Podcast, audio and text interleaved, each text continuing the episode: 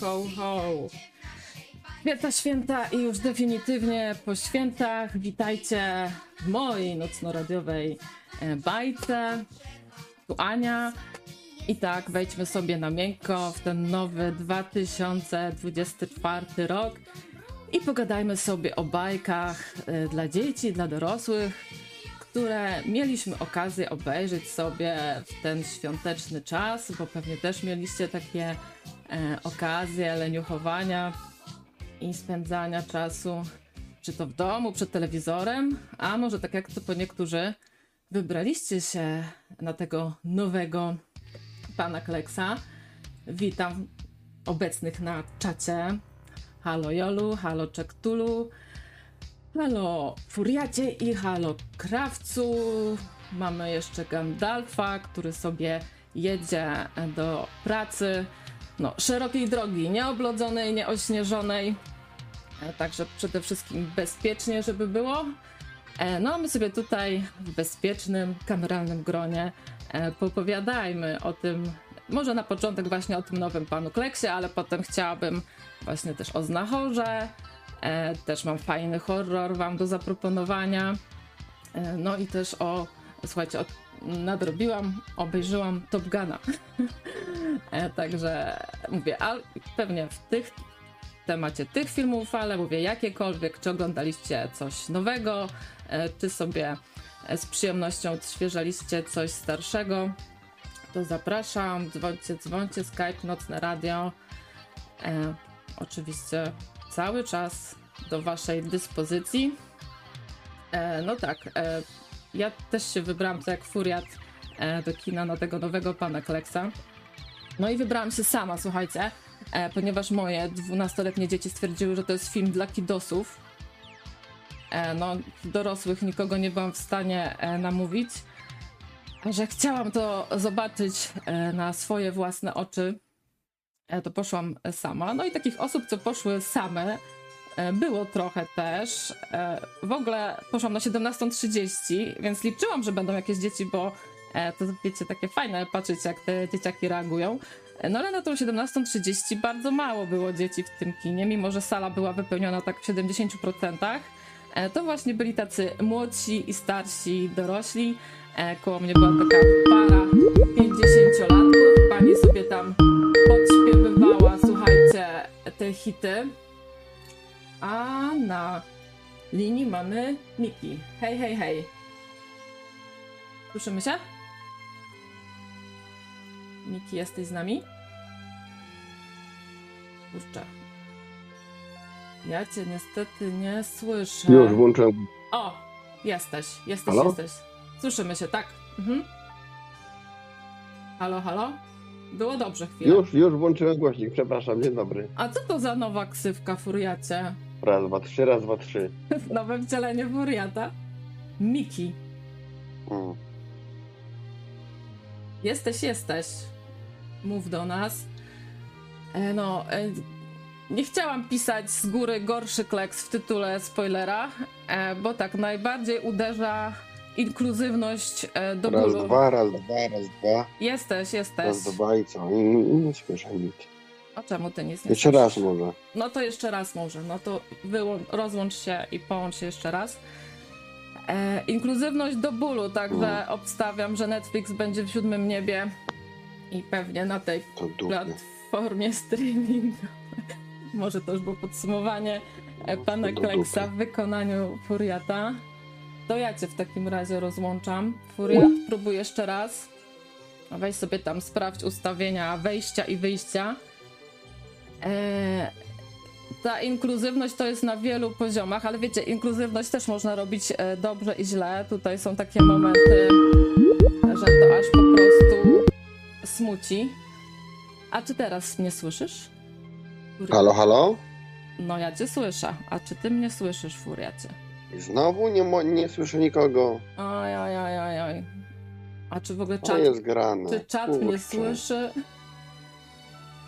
Jest i Albert Kowalski, i No Bukowski. przepraszam, mam włączony mikrofon, jest okej. No. Tak, włączono, no nie mam Do, do, pojęcia. do trzech razy sztuka Furiat. Głośnik jest włączony i nikogo nie słyszę. Ajajajaj, nic, no co ja ci poradzę? Myślę, że jakieś, jakieś sapanie. Trochę sobie sapię, no ale bez przesady, bez przesady, Furiat. Do, do trzech razy sztuka. Do trzech razy sztuka, Furiat. E, spróbuj jeszcze raz. E, mamy tutaj cały wieczór przed nami. Dobra, na czym ta inkluzywność polega? Otóż są dzieci z całego świata. Ja myślałam przed seansem, że to będą same dziewczynki, ale nie. Nie, mimo że dziewczynek jest większość, to są też chłopcy. E, są też, jest też chłopiec ciało pozytywny, jest też chłopiec, który wygląda, jest ubrany jak dla mnie, jak dziewczynka, ale potem się okazuje, że to, że to jednak chłopiec.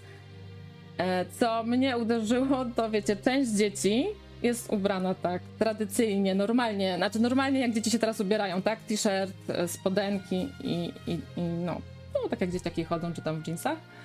A są takie dzieci, które są ubrane takie stroje tradycyjne. Na przykład dziewczynka z Ukrainy mm, to jest pokazana w takiej sukience lnianej, takiej, nie wiem jak to może dzieci na stepach akermańskich nosiły, nie wiem, 100 lat temu.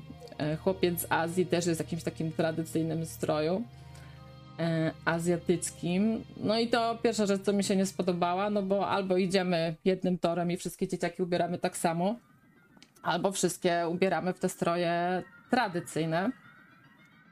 E, jest też chłopiec na wózku inwalidzkim. No i tutaj moment właśnie E, z tym chłopcem jest właśnie momentem, e, gdzie widzimy, że ci twórcy po prostu przegięli. Nie poradzili sobie z tym inkluzywnością.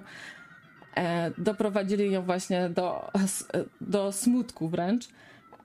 Bo jest taki, taka lekcja pana Kleksa, taki eksperyment. Ambroży mówi, żeby dzieci zamieniły ale na więc.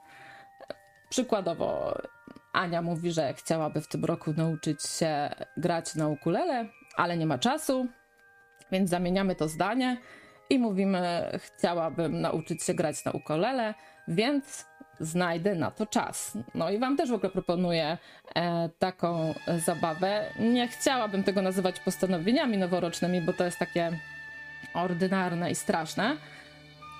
Może takie, wiecie, jakieś małe marzenia, które może chcielibyście zrealizować. E, także też spróbujmy sobie ten wieczór takie ale zamienić na więc, co byśmy chcieli w tym roku e, zrobić, o czym od dłuższego czasu myślimy, marzymy. No i właśnie, no i mamy tego, te dzieci tam po kolei mówią, e, co one by chciały robić i zamieniają to ale na więc, no i dochodzi do tego chłopca na wózku inwalidzkim, i ten chłopiec mówi, że chciałby być mistrzem rugby w swoim mieście, ale, no wiemy jakie jest to ale. E, no i pan Klek w tym momencie wyciąga z wazonu piłkę rugby, rzuca mu tą piłkę i mówi, więc zacznij ćwiczyć. E, a Albert mówi, że głos mi drży. No tak, słuchajcie, no ja pierwszy raz nadaję w tym roku. Miałam chyba prawie miesięczną przerwę. Także niewykluczone, że głos mi troszeczkę drży. Od razu na początek problemy z połączeniem z Furiatem. Także, także to może to, bo tutaj liczyłam na ten jego, e, na ten jego telefon. Furiat daje 2 na 10, no bardzo ostry krytyk. Ja pytałam dzieci e, o, o ich oceny, które widziały ten film, no to one są takie bardziej łaskawe. Mówią, że dają taką na, naciągane 6 na 10. Ale niestety pierwsze co, co mówią, to że film jest po prostu nudny. No i faktycznie e, tej, ta, mało jest tej fabuły to w ogóle. I mimo, że jest jej mało, to ta fabuła i tak się rwie, tak mniej więcej od połowy filmu e, zaczynamy się kręcić w tym fotelu. Początek jest nawet spoko, no bo wreszcie widzimy, wiecie, tą Akademię Pana Kleksa i ten świat e, taki, jaki może on powinien być, tak? Dzięki tym efektom specjalnym e, w końcu jest ten rozmach. E, no ale oprócz, oprócz tego, co dla mnie to jest jakaś tam wartość dodana, że w końcu zobaczyliśmy e, taki prawdziwy świat bajek, e, no to no to niewiele więcej tam faktycznie chyba zobaczyłam w tym filmie. No, na początku ta Ada w ogóle to ona niby mieszka w polskiej dzielnicy w Nowym Jorku i, i tam jest taki dosyć ostry product placement. E, na przykład mm, pierwsze co ona tam robi, to są jej 12 urodziny, to odbiera jakąś paczkę z paczkomatu Impostu. E, także od razu się tak zdziwiłam. Mówię tylko, czy gdzie my jesteśmy? W Nowym Jorku czy w Warszawie? Bo niby skąd ten paczkomat tam? No ale dobra. Takie prawa rynku. E, rozumiem, że trzeba było na taki film e, dużo kasy z różnych miejsc pobrać. E, no i tak zbierają te dzieci właśnie e, z różnych stron świata. One znajdują się w tej akademii, poznają się tam, odbywają różne lekcje. E, no i teraz pytanie w ogóle, o co chodzi w całym tym filmie. E, zaczyna się niby od tego, że ojciec tej głównej bohaterki, Ady Niezgódki, Alex Niezgódka, zaginął. Może umarł. No nie wiemy, co się z nim stało. E, to jest największy taki dramat życiowy tej dziewczynki, że od kilku lat nie ma taty, nie wiadomo co się z nim dzieje, chciałaby, żeby on się odnalazł. No i myślimy sobie w pierwszym momencie, że może to o to chodzi. Bo ona się też dowiaduje, że jej rodzice byli w tej Akademii Pana Kleksa, tam się poznali, a Pan Kleks to w ogóle jest brat jej taty. Czy tak to zrozumiałam, tak? Mm. Więc myślimy, że może ona tam pojedzie i dzięki temu nabędzie jakiś mocy, jakiejś wiedzy i tego tatę odnajdzie. Ale nie, nie, nie. To od razu mówię, że to, to błędny trop. Eee, tej fabuła generalnie zasada się na tym, że te e, wilkory, ta cała watacha tych wilkorów, złe wilki, no nie jesteśmy zdziwieni, wiadomo, e, złe wilki nadciągają tutaj właśnie do świata bajek i po kolei te, e, te bajki mm, dominują, tam zastraszają, więżą ty, tych bohaterów. E, no i zbliżają się też do Akademii Pana Kleksa. E, z takich zaskoczeń jeszcze inkluzywnych, myślę, w tym Panu Kleksie, to wam tutaj wrzucę na, na ekran to jest postać e, księcia Mateusza, bo to będzie tak naprawdę cała, całe clue tej fabuły.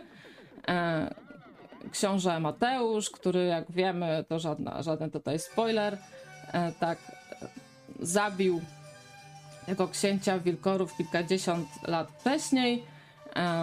Przez to mm, doktor Pajchiwo tutaj go jakby uratował po tym, jak ten wilkor mu tam ten swój pazur w brzuch wbił, ocalił jego życie, no ale Mateusz e, jest tak naprawdę ptakiem i tylko na chwilę może tam się zamieniać w człowieka.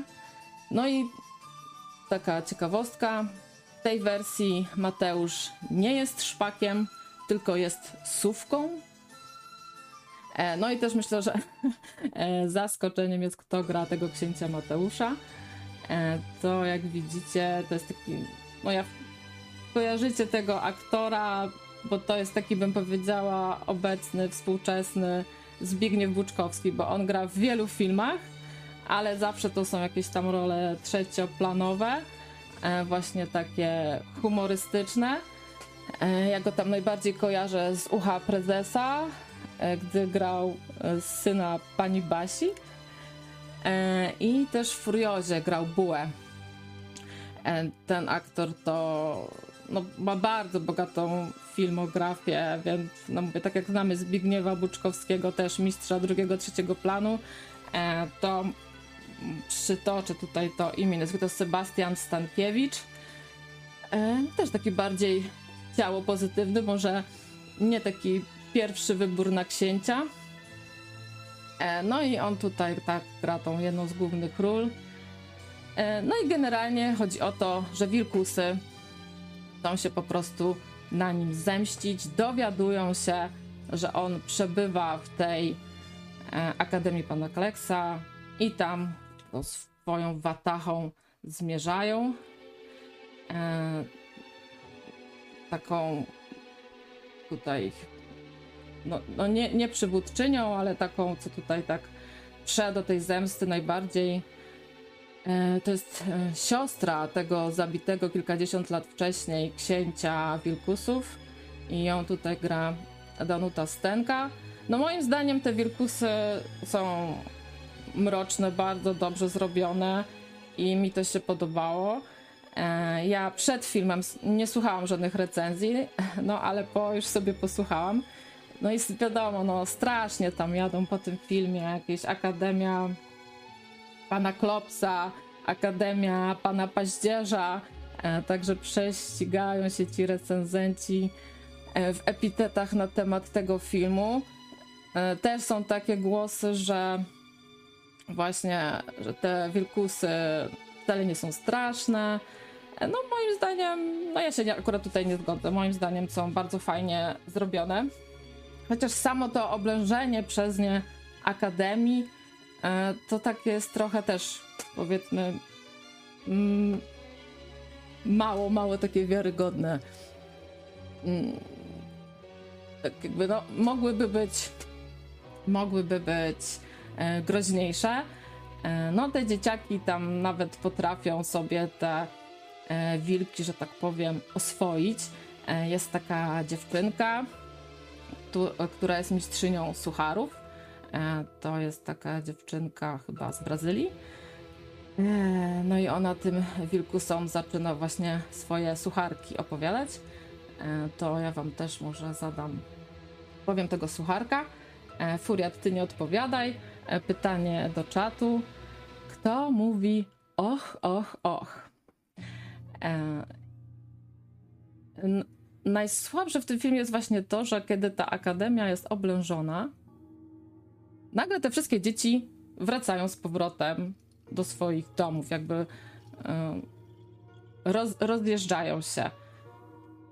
I bo niby Ada nie wie, jak dokończyć tą historię, oni nie wiedzą, co z tym zrobić. E, no i to jest takie chyba niepotrzebne E, spowolnienie tej całej akcji. E, no na pewno się dużo mniej tam dzieje niż w tych takich, w tych akademii pana Kleksa tam z lat 80. Wizualnie dużo, ale w fabule dużo, dużo mniej. Co ten Furiat tu pisze? Lex w tym filmie nic nie zrobił dla ratunku dzieci samego zamknął. Właśnie. E, jaki jest pan Kleks w tym filmie? Tak, to też mi się rzuciło w oczy. Tutaj jest właśnie pan Kleks w tej klatce. Pan Kleks jest taki po prostu no taki pierdołowaty, pierdołowaty. W jednej z recenzji w ogóle, to tam naprawdę już te niektóre zarzuty są absurdalne, bo tam e, niby, że pan Kleks ma takie ciągotki pedofilskie, moim zdaniem nic absolutnie właśnie bardzo dużo zostało zrobione w tym filmie, żeby nikomu przez głowę nie przeszło, nie przeszły takie klimaty. E, I, I właśnie poszło to w tą stronę, że pan Kleks jest po prostu taki nieporadny, bezradny. E, no tylko ta Ada tam coś jest w stanie zdziałać. Ona jakby tutaj e, dowodzi. No to też jest trochę mało wiarygodne, no bo pan Kleks, który niby ma takie niesamowite moce. E, nagle, kiedy jest przez tych wilkusów uwięziony w tej klatce, nic nie potrafi zdziałać. E, Klek zagrał poczciwego magika błazna. No może taki e, podstarzały Kleks już trochę e, na emeryturze. Namaste Lajtowski jak macie ochotę, może powspominać tego starego pana Kleksa. E, ja sobie go jakiś czas temu też obejrzałam. E, e, no i tak ze strony wizualnej, no to to straszny jest paździerz, ten stary pan Kleks, no to wiadomo, e, siermiężne lata 80., jak sobie to porównać z filmami, które wtedy były tworzone w Stanach Zjednoczonych, no na przykład z Cośkiem 81 roku, e, no to niebo a ziemia. E, także tutaj ta żelazna kurtyna zrobiła swoje. Ciekawe, czy krawiec będzie się słyszał. Halo, halo. Halo, halo. Halo, halo. Halo, halo, czy się słyszymy? No to jednak coś u Ani jest zepsute, Tak? bo nic nie słyszę. O, Teraz matko. ja. No dobra, czyli to Ania nic nie ustawiła. Dobra. To słuchajcie, sprawdzam swoje ustawienia. E, Czyli to mój błąd, widzicie, no. Okej, dobra, słuchajcie. Teraz to już. Teraz powinno być dobrze. Przepraszam was, widzicie, trzeba zawsze wszystko jeszcze raz sprawdzić jednak. Zwłaszcza po takiej przerwie. No, Jak teraz? No teraz chyba powinno być ok. A co to się działo się? A co się działo, to że się nie chciało sprawdzić na Skype'ie ustawień. Coś się na Skype'ie rozregulowały te sterowniki, czy tam głośność, tak? Nie, po prostu zły mikrofon wybrany. Ale dobra, A. to już nieważne. A, ale Furiat, widzisz, a ja ciebie podejrzewałam, że to ty masz coś źle. Cygan ukradł konia, e, nie, ko, kowal ukradł, a cygana powiesili, takie przysłowie. No i to ja byłem przekonany, że to furiat. A to widzicie, tutaj coś się u nas rozregulowało. No, fajnie, że jesteś, Ania, strasznie super i chciałem od tego Kleksa się jeszcze dopytać, czy tam w ogóle są jakieś sceny, mówisz, że Kleks pierdołowaty, czy on walczy w ogóle chociaż raz w tym filmie? Pe pewnie nie. Nie, nie, nie, nie, nie. On nie walczy. A co ciekawe, te wilkusy ostatecznie są pokonane dobrym słowem Ady.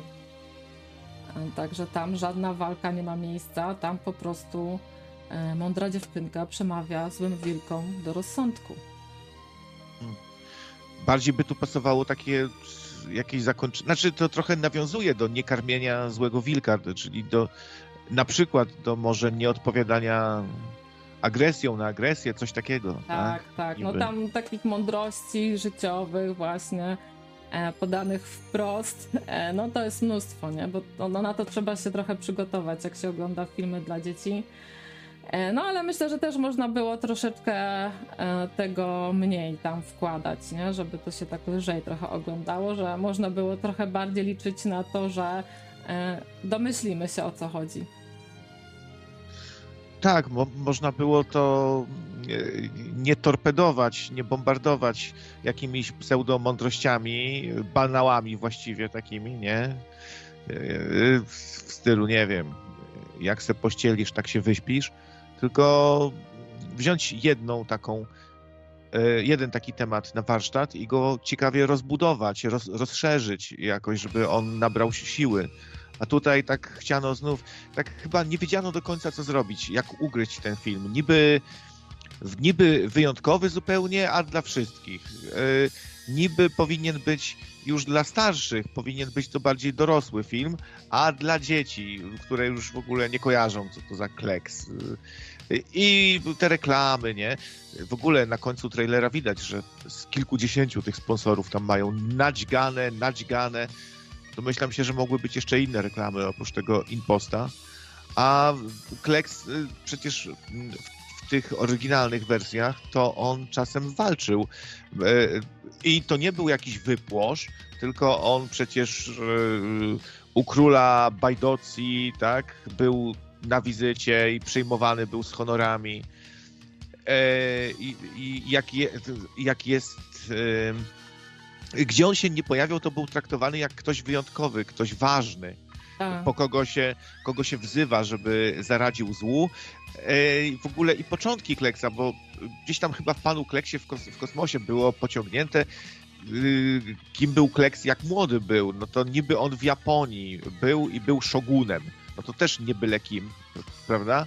No to wszystko w tej przyszłości swojej tutaj zapomniał. E, no i w ogóle ta okro okrojona jest ta, ta fabuła, jest jakby tylko wyciągnięta ta historia tego, no już nie szpaka, tylko sówki Mateusza i tylko wokół, się, wokół tego się to kręci, nie?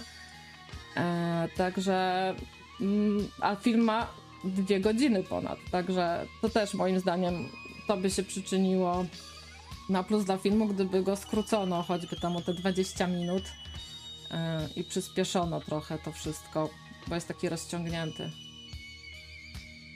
Przypominam jeszcze, że Kleks, e, no tak, znał karate, ćwiczył sobie tam e, na wyspie karateków, jest pokazane jak, jak tam ćwiczy i spuszcza bęcki takiemu złemu mistrzowi, trenerowi, który się wyżywa na dzieciaku za bardzo, to Kleks mu daje łupnia.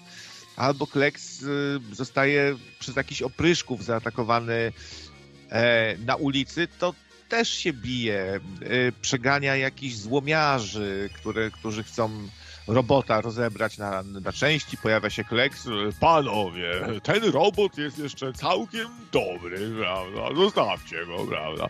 I oni tam się śmieją, śmieją, no to ich z laserów tam, z kciuków laserami strzela, czyli był taki bojowy, nie był to taki kleks pierdoła właśnie, jak, jak tutaj z tego, co opisujesz, to, to jeszcze bardziej mi się tego nie chce oglądać. To nie jest żaden kleks. W ogóle ten film o jakby może w pewnym sensie pokazuje upadek świata baśni, te reklamy, te, te, te takie próba połączenia, jakieś takie dziwnostki. Czemu właśnie to, co mówiłaś, że niektóre dzieci są ubrane normalnie, współcześnie, a niektóre w stroje wyglądające na ludowe, to co te dzieci nie żyją? To są zmarłe dzieci z przeszłości, czy co? No takimi stereotypami idą strasznie. E, no bo to tak na początku jest, że ten, e, to ten Mateusz jakby zbiera te dzieci, które no chyba pan Kleks wybrał z różnych stron świata i on tam je odwiedza w tych miejscach, gdzie one e, mieszkają, żyją albo pracują, jak tam dziewczynka z Brazylii, która ma 12 lat, a już tam pracuje w jakimś barze. E, no i mówię, to jest takie niespójne, nie? że jedne jakby są współcześnie ubrane, a inne są tak po tradycyjnemu. E, no to jest taka prosta rzecz, nie? Tak, żeby po prostu czegoś takiego nie robić i nie iść takim stereotypem, że jak widzisz właśnie kogoś z Ukrainy, no to, mm, no to on pewnie jest jakimś takim zgrzebnym wdzianku i koniecznie e, na polu e, krowy pasie, tym bardziej, że my, my już doskonale wiemy, jak ci Ukraińcy wyglądają, e, co noszą i to jest takie niepasujące. No jestem, byłabym ciekawa, jak jakieś dzieci niepolskie i niepolscy doro dorośli sobie odbiorą ten film. może oni będą łagodniejsi, bo nie znają całej tej historii nie znają tych, mm, tych akademii sprzed 40 lat. Może im się to bardziej spodoba. No, czekam aż to na tego Netflixa wejdzie i, i może wtedy te noty trochę podskoczą. No ale mówię, fabuła, fabuła jest trochę za zbyt rozwleczona i te współczesne dzieci, które są przyzwyczajone do takiej szybkiej akcji, e, mogą się faktycznie troszeczkę tam y, nudzić. Dorośli tym bardziej w sumie dzisiaj, bo dzisiaj musi być trochę akcji w filmie. Nie może być cały przegadany film. Jakiś jeszcze ckliwy, przegadany. No w ogóle spierdzielili tego Kleksa. Robienie z niego teraz zwykłego człowieka, bo tak mówiłaś, że wyszło, że on był bratem ojca jednej tam z bohaterek. tej Ady właśnie. Tej Ady. To, to Kleks jest bardziej duchem. On y, w Akademii miał niby opowiedzieć coś o gwiezdnych ludziach i być może sam jest jakimś gwiezdnym człowiekiem, ale jest takim y, baśniowym duchem, czarodziejem, postacią y, nawet niekoniecznie taką z krwi i kości nie, no co on se wcześniej żył w jakimś M2, co do, do roboty chodziło, co chodzi w ogóle, Ale wiesz nie? co, to może się okazać w drugą stronę, że ta Ada też nie jest do końca ludzka, nie? Że ci rodzice też nie są do końca ludzki. Może ona jest po prostu e, z ludzkiej matki, ale właśnie z jakiegoś nieludzkiego ojca. Ja to myślę, że to może pójść w tą stronę, nie? E, że ten ojciec jako brat pana tego Kleksa, no to oni obaj są tacy po prostu z tego świata wyobraźni. Może tak, ten ojciec gdzieś tam jest uwięziony e, może przez tych wilkusów albo przez jakieś inne stwory. Kto wie, co tam się e, wydarzy. No bo już, już jest oczywiście zapowiedziana kolejna część e, i tych części pewnie będzie kilka. Może tym ojcem był Jan Brzechwa, nie wiem, mogłoby się okazać. Albo, no ale Kleks jest długowieczny, skoro on w dawnych czasach w Japonii sobie jeszcze żył i w ogóle on tak podróżuje trochę w czasie i przestrzeni. Robienie z niego takiego zwykłego człowieka z jakimiś tam zdolnościami jest trochę bez sensu, moim zdaniem. No, Piosenki, a jak ci się piosenki, Ania, podobają? Bo czy jestem, znów zaraz się okaże, że tylko ja marudzę, że takie do dupy Nie, no i nudne. E, piosenek, no nie da się przebić Ostrowskiej i Sośnickiej, no to wiadomo. E, ale ta Sanach, ta jej wersja Jesteś moją bajką, no podoba mi się, jest w miarę, jest okej. E, W ogóle ta Sanach to my sobie tutaj może nie zdajemy sprawy, ale to jest w ogóle bożyszcze właśnie takich dziewczynek 7-10 lat. E, I to jest w ogóle marketingowo, ta dziewczyna to jest strzał w dziesiątkę, e, bo na jej koncerty właśnie chodzą te dziewczynki, no oczywiście z rodzicami, nie? Także ona zapełnia po prostu stadiony. E, Bilety nie są tanie. Teraz na przykład ma taką podwójną trasę koncertową. Jedna trasa koncertowa to jest e, jakieś tam właśnie piosenki z bajek, a druga trasa koncertowa to jakaś taka bardziej do tańczenia. E, No ta dziewczyna jest mega zapracowana, bo tam e, te koncerty idą tam dwa, trzy w tygodniu. No i słuchajcie, na, ten, na tą bajkową wersję Stanych, to tam bilety patrzyłam po 500 zł, a na tą taką taneczną, no to tańsze po 200 zł. W ogóle e, przy okazji tego filmu jest też taka trasa Akademia Wyobraźni Pana Kleksa e, i to też właśnie na takich jakichś tam e- ergo arenach się dzieje. E, I nie wiem, czy tam będą też ci, ci aktorzy, czy be, pewnie będzie też Sanach. E, Także tutaj e, marketingowo wokół tego du- dużo się dzieje, nie? Mhm. No zobaczymy, czy będzie z czego tworzyć teraz kleksomanię, bo mówisz, że tak nie widziałaś tłoków w kinie za bardzo. Znaczy wiesz co, 70% tak tej widowni było, także no sporo ludzi chodzi na to, tym bardziej, że właśnie e, nawet tacy, wiesz, co nie mają dzieci, tylko po prostu chcą sobie zobaczyć tego pana Kleksa e, przez sentyment e, do tych akademii z 40 lat chodzą. E, także ja myślę, że jeżeli chodzi o frekwencję, to i tak będzie sukces. Na pewno gorzej będzie z tą drugą częścią, bo już pewnie ludzie nie będą e, tak tłumnie chodzić, ale póki co to, to, to jest ładnie. Furiat napisał na czacie, to jej ojcem jest Adaś Niezgódka, przecież on był uczniem, Tak, właśnie jej tata, a nie bratem. jej tata e, to tam było powiedziane, że to jest Alex Niezgódka. A, Aleks Niezgódka. Tak. To, to, to, to może syn Adasia w ogóle. Nie wiem. A no to, to czemu to tak zrobili, że to jest bez sensu? Znów zrobili coś, co jest bez sensu, nie? Zmienili na Alexa i, i, i, i znów nie wiadomo o co chodzi, no. Mm, nie podoba mi się to. W ogóle samo to zakończenie, o którym mówiłaś, że, mm, że, że wystarczyło tak zakończyć tą bajkę i wszystkie kłopoty znikną. To taki morał, tak? Że jak o czymś i jak powiesz sobie w życiu, a mam to gdzieś, wszystko co się dzieje, to znikną twoje problemy w ogóle wszystkie. Taki morał, czy? E, Morał jest taki, że tutaj już właśnie Furiat wspominał, e, żeby agresją nie odpowiadać na agresję, tak, żeby przemawiać do tych złych wilków i że jest szansa na to, że te wilki zrozumieją i same z własnej nieprzymuszonej wali, woli, tak, nie będą dążyć do tej zemsty za wszelką cenę, tylko pokornie sobie wrócą tam, gdzie ich miejsce. Ale głupie. Ale Ale to, głupie. to jest bajka, to jest bajka. Czyli słuchajcie, może po prostu ta Ada to jest nie, nieślubne dziecko pana Kleksa i Adasia Niezgódki. Nie wiem. No, jeżeli idziemy tak daleko z tą inkluzywnością, to może, może, się tak, może się tak okazać ostatecznie. E, a Piotr Frączewski tym razem e, gra w tej wersji samego doktora Pajchiwo. No i faktycznie wygląda bardzo dobrze, jak na swój wiek. W ogóle nie wygląda staro. To jest taki aktor, który, jak mam wrażenie, że no 30 lat wygląda tak samo.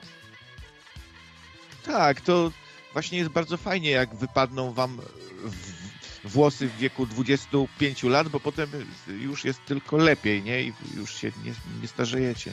No, Doktor ja bym... Pajchiwo, mhm. proszę, to ciekawe, doktorem Pajchiwo się okazał, tak? Tak. Czyli niby fajne, ale też takie jakieś bezsensowne, nie? Że Kleks się okazał doktorem Pajchiwo, a to ci dopiero. No, a, Adaś Niezgódka ze Szpakiem Mateuszem adoptowali Adę i spłodzili golarza Filipa. Też fajne w sumie? E, jak chcecie usłyszeć golarza Filipa, to musicie mi coś wpłacić na, na Tipli, bo w tej, w tej części jeszcze golarza Filipa nie będzie, no ale to już będzie w tej drugiej części, bo ta druga część to jest właśnie pan Kleks i tajemnicza maszyna golarza Filipa, czy coś takiego. E, także, no mówię, tej części golarza Filipa nie ma. Ale w ogóle chciałam się Was i Ciebie, Krawiec, zapytać o fenomen właśnie takich filmów o tych szkołach, akademiach e, magii, tak, alternatywnych. E, bo to jest właśnie, czy tam Harry Potter, czy Akademia Pana Kleksa. E, to jest taki mm, no, porywający dzieci pomysł, ale myślę, że to też jest tak naprawdę e, marzenie większości rodziców, e, żeby były takie szkoły z internatem, gdzie można te dzieci odesłać, jak mają te 12 lat i niech tam jacyś nauczyciele się nimi dobrze zajmą, żeby była taka szkoła, która wreszcie jest ciekawa, która do której dzieci chętnie chodzą i nie chcą nawet z niej wracać e, do domu na ferie czy na przerwę wakacyjną. Tak, tak. Najlepszy, bardzo często y, dziecięcy bohaterowie w filmach są sierotami, bo to jest bardzo wygodne, tak scenariuszowo, nie? Nikt się nie będzie tam interesował, czemu te dzieci zniknęły. Nikt się nie będzie tam oponował. No, nie interesują nas często rodzice, więc się robi taką sierotkę. A fenomen tej szkoły, wydaje mi się, że to się da prosto wytłumaczyć. Po pierwsze, jest to świetny fundament taki scenariuszowy, na którym można bardzo dużo zbudować. No bo tak, są, jest y, dużo różnych bohaterów i każdy może być trochę inny. I na bohaterach się świetnie buduje różne pomysły. E, są relacje cały czas praktycznie między tymi bohaterami. Szkoła jest też właśnie tym miejscem, które dotyczy dzieciaka, więc dzieciaka to interesuje ta szkoła. Więc y, w takim klimacie jakiejś akademii, talentów, e, superbohaterów uczących się w szkole, mm, tą szkołę można też właśnie zmieszać z różnymi innymi gatunkami. Można zrobić szkołę dla młodych, zdolnych mutantów imienia Charlesa Zawiera, i albo można zrobić szkołę, y, w której jest problem, problem bullyingu i na tym coś zbudować, albo tak jak w tym mm, w Cobra Kai. Mamy też coś w rodzaju szkoły, no bo tylko mamy szkołę karate. I dzieciaki się uczą karate, ale też jest taka jakby szkoła, nie? Szkoła sztuk walki to jest świetny po prostu patent, bardzo wygodny, bardzo się dobrze to zawsze sprzeda, wiadomo. Dużo ma po prostu, ma duży potencjał. To. A Azes pisze, że e, już pisał, kto odgrywa golarza. Słuchaj, a ja tutaj tak przeleciałam ten czat i, i nie widziałam. E, czy ty już, bo mówisz jakiś ulubiony aktor Kawulskiego, bo ten reżyser Maciej, Maciej Kawulski e, to jest ten od Jak zostałem gangsterem i od tej kolejnej części o Nikosiu, jak pokochałam gangstera. E, ja tych filmów nie widziałam, ale mówię, no niezły przeskok od historii Nikosia e, do Akademii Pana Kleksa. I szczerze, nie, nie wiem, nie widziałam nic z tego reżysera. Czy ty coś, Krawiec, widziałeś to tam o tym Nikosiu coś? jeśli tak, to nie, to nie pamiętam, ale szczerze mówiąc pewnie nie, bo nie lubię w większości polskich filmów tak ogólnie, a Mhm. jeszcze te kryminalne, gdzie te cwaniaki tam łażą, łyse w skórach i, i, i coś tam do siebie szurają.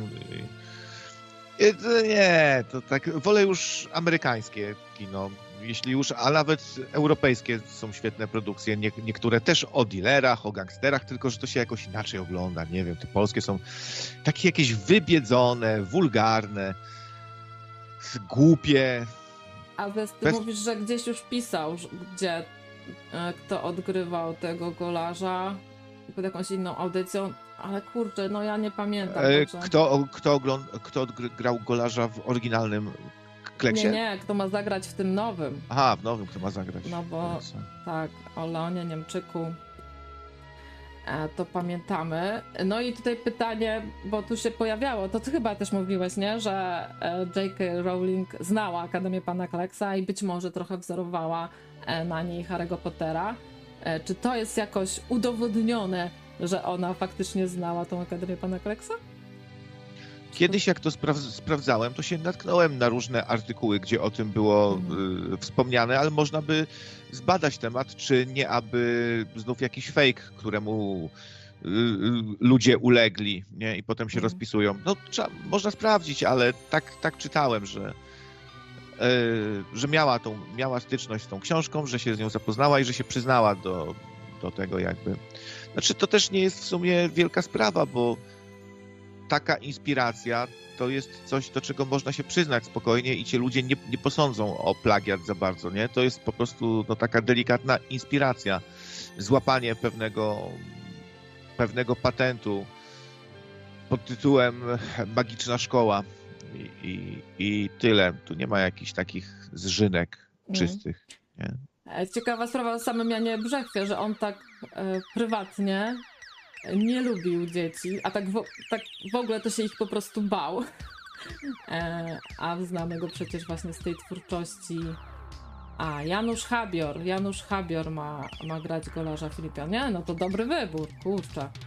No w To- sumie. No, to No i, no, no i chuj, no i cześć. Powiem na koniec i, i ten, i Mm. to chyba ten, tak? Janusz e, Habior. Nie, myślałem o innym aktorze, przepraszam. To, to, to...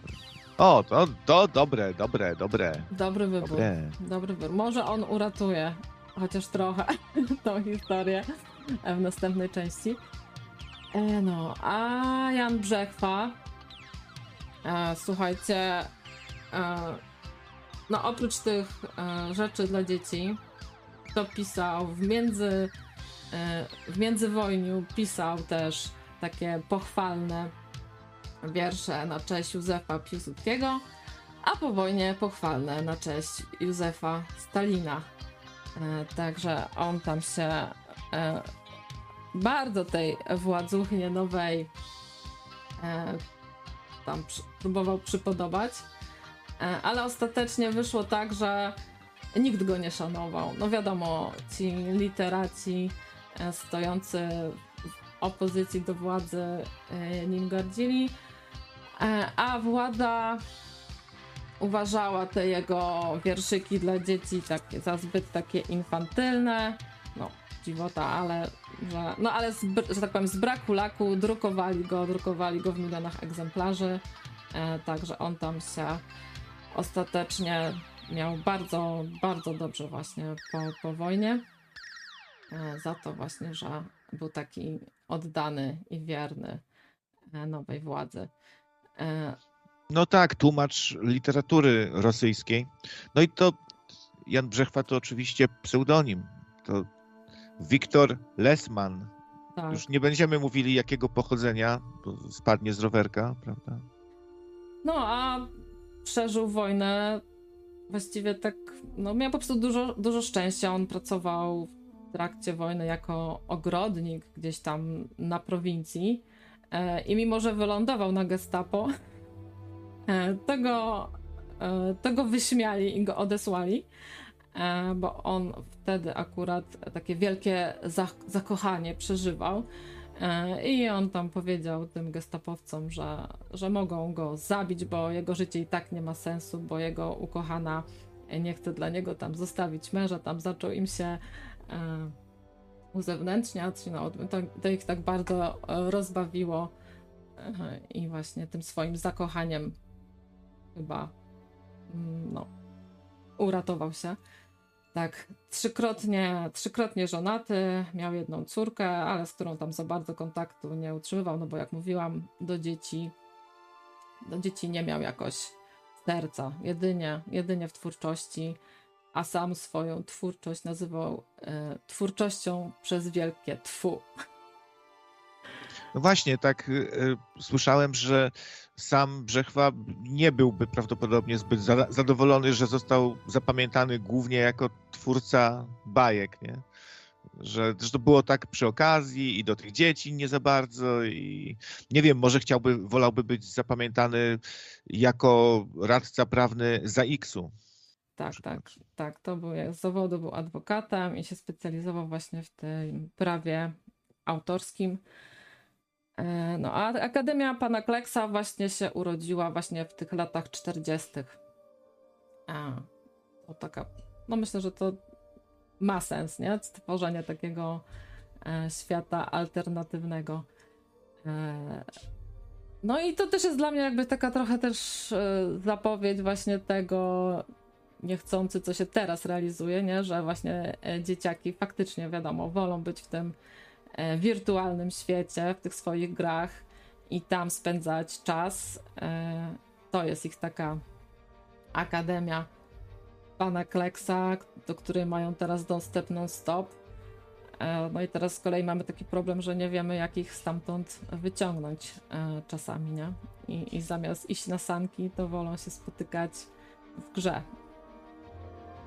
Faktycznie, tak nie pomyślałem od, od tej strony, że to tak trochę wygląda, że teraz to jest dopiero Akademia Pana Kleksa. Wciskasz magiczny przycisk i przenosisz się zupełnie do krainy czarów, nie? Gdzie możesz być każdym, wojować, skarby zdobywać i tak dalej. No, nie? tylko że to... tam, tam nawet nie ma tego pierdołowego Pana Kleksa, który by tam ich na jakieś lekcje jednak, wiesz, poprowadził, tylko już oni sobie tam robią co chcą. Ale to mówisz, że w tym filmie jest, jest ten temat ugryziony? Nie, nie, Właśnie... nie, ja, ja, to, ja to tak ja sobie dopowiadam trochę. No widzisz, my byśmy zrobili lepszą akademię. Tak no bez szydery mówię. Bez szydery już mamy jakieś, jakieś pomysły dobre, a tutaj tak nie wiadomo, ale jakbyś tak miała w dwóch zdaniach na przykład powiedzieć, o co chodzi w tym filmie. No, tradycyjnie, tradycyjnie walka dobra ze złem. Tutaj y, dobrze napisał właśnie Azes, żeby pisać swoją bajkę, realizować marzenia, swój potencjał, żeby używać empatii, y, żeby szukać rozwiązań, a nie wymówek. Y, ale tak w skrócie to też właśnie chodzi o, to, o tą walkę dobra ze złem i, i właśnie, że zemsta, tak, nie prowadzi do niczego, żeby po prostu właśnie kierować się dobrem, dobrem po prostu. Z, zło nie popłaca. Nie jedzcie trucizn dzieci. A, no ciekawe, a, no bo w ogóle jest ciekawostka z guzikiem pana Kleksa. O tym kiedyś wspominałem. W książce e, pan Kleks na końcu, kiedy dochodzi do konfrontacji Kleksa i Golarza Filipa, Golarz wparowuje do Akademii wkurwiony, I to w książce pan Kleks zamienia sam siebie w guzik, a w filmie Golarza Filipa zamienia w guzik. No i to jest ten brakujący element, ma symbolizować jakiś brakujący element układanki, czy, czy dopełniający element, no bo to jest y, guzik z czapki tych Bernardynów, czy tam... Buzdyganów. Buzdyganów, tak. czy jakiś tam innych. No tutaj Czapka... też jest właśnie ten moment, kiedy ta Ada właśnie zaczyna rozumieć, co to jest ta empatia, to wtedy właśnie znajduje ten guzik. Ale w realnym A... świecie. Na, naprowadzona Ale... właśnie przez doktora Pajchiwo, czyli twórcę e, tej czapki, nie? Właśnie. A to jest. No bo w oryginalnej akademii też ciężko tak naprawdę dojść, o co w tym chodzi z tym guzikiem, tak? Golasz jest guzikiem, e, czy, czy Kleks, jako, e, który się okazuje w sumie autorem tej książki, tak? To jest jakby takie alter ego Brzechwy trochę. I e, no to można to interpretować tak, że autor może zrobić coś nawet, co nie do końca ma sens, bo on jest autorem tego wszystkiego. On może złamać wszystkie reguły i zakończyć tą bajkę po swojemu, jak tylko chce. No w ten sposób jakoś to można zrozumieć, nie? No tutaj jest to uproszczone i tutaj ta Ada dostaje tą moc i to ona właśnie dopisuje e, dobre zakończenie tej bajki. I odgania, odgania zło, e, wypędza wilkusy. Właściwie one same odchodzą pod, pod jej wpływem. Albo, albo jeszcze taka interpretacja, że Golasz dopada Kleksa, trzyma tą splowę, no i co panie Kleks, teraz się rozliczymy. A Kleks mówi, to nie moja bajka, man, i znika po prostu. I koniec filmu, nie? Hmm. Ale wam może przejdźmy do tej bajki, która jak najbardziej jest moja i mm, długo się zbierałam, żeby to obejrzeć, ale tam wiele pozytywnych opinii. Też tutaj jeden ze słuchaczy e, mówił właśnie, że, że dobry ten znachor i, i czy będzie coś o tym. Bo tak jak pan Kleks może być dla wielu rozczarowaniem, e, to z kolei właśnie znachor nowy, Netflixowy, moim zdaniem to jest rewelacja, bo to jest właśnie zupełnie inny film niż ten tam z 81 roku z Jerzym Bińczyckim, e, bo tamten to był taki łzawy melodramat, a teraz mamy po prostu taką prawdziwą komedię romantyczną z jajem. E, I naprawdę ten film jest w zupełnie nowej odsłonie. Tu muzycznie jest też bardzo dobrze, bo tu jest dużo takiej fajnej ludowej muzyki e, takiego zespołu z Fachy, takich trzech dziewczyn, które grają e, na takich tradycyjnych instrumentach i śpiewają te ludowe przyśpiewki. E, teraz wam wrzuciłam e, Antoniego Kosibę z Zośką. E, no i tutaj ta Zośka e, to jest po prostu rewelacja. To jest taka baba z jajem, która sobie właśnie Antoniego Kosibę upatrzyła E, na swojego mężczyznę. E, I, i dużo tu te takie e, najlepsze teksty w filmie to właśnie z jej ust padają. I tam cały czas ona się zastanawia, kim on mógł być w tym poprzednim wcieleniu, przed tą amnezją. No i tak właśnie on się z niej śmieje, mówi, ja może byłem księdzem, a ona mu odpowiada, że nie, że księdzem to on na pewno nie mógł być, bo jeszcze nikt nie widział księdza, co by sam coś własnymi rękami potrafił zrobić. E, I, i naprawdę tutaj ten scenariusz jest e, dobrze napisany. E, także z przyjemnością się to oglądało i, i mówię, nie sugerujcie się tym, tym starym znachorem, jak nie lubicie takich melodramatów, bo to jest zupełnie coś innego, faktycznie e, na świeżo zrobione. E, Artur Barciś e, zagrał w tym starym znachorze takiego tam chłopca wiejskiego, którego, któremu Antoni Kosiba tam na nowo nogi tam przetrąca i prostuje. No i on też zagrał w tym najnowszym kamerdynera tych, tego hrabiostwa czyńskich. I to też jest e, świetna rola. On sam tam w jakimś wywiadzie mówił, że początkowo był sceptyczny do odgrzewania tego tematu, ale ostatecznie no, sam mówi, że to jest nowa jakość i, i to jest naprawdę dobry, dobry film.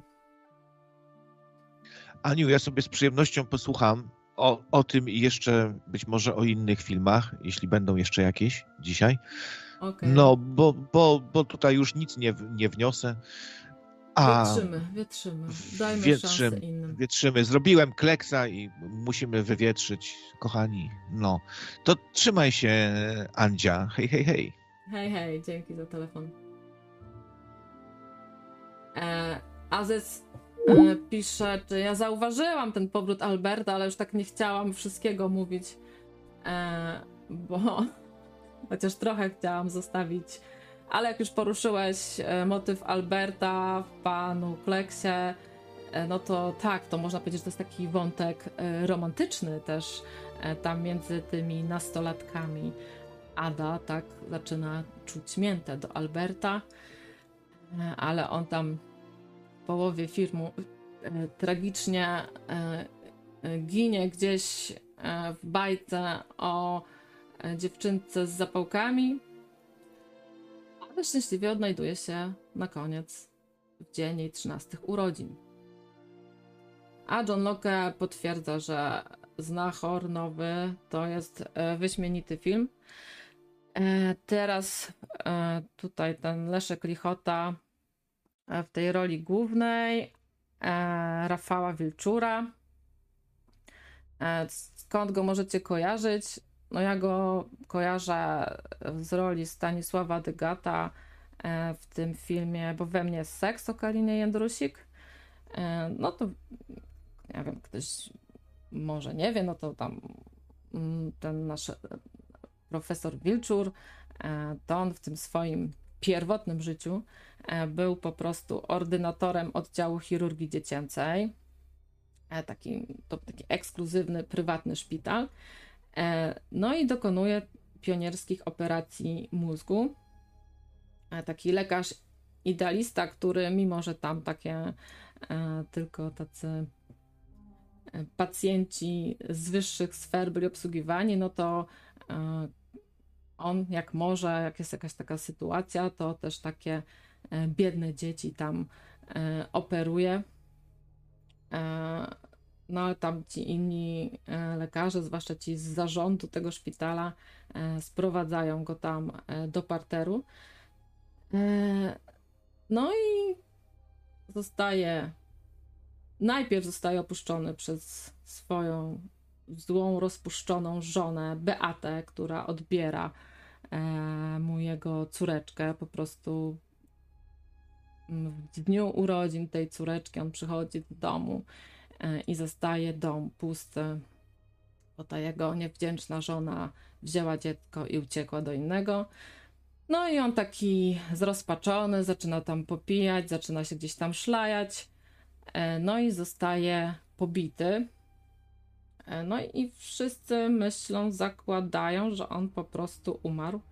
I ten motyw pobicia, to on się często w ogóle, słuchajcie, w twórczości Tadeusza Dołęgi Mostowicza pojawia, bo e, to on właśnie napisał tą powieść Znachor, e, ponieważ on sam został pobity w 27 roku, e, ponieważ on pracował jako dziennikarz i przeciwnie do Jana Brzechwy, on się srogo rozprawiał z Piłsudskim i z jego poplecznikami w swoich artykułach i prawdopodobnie za to e, został pobity. W ogóle okazuje się, że tam w tych latach 20., 30. E, to, że jakiś dziennikarz, e, felietonista został właśnie pobity za niepochlebne zdanie o Władzuchny, to było na porządku dziennym. Tadeusz Dołęga-Mostowicz tak miał szczęście, bo to mu się niewiele stało.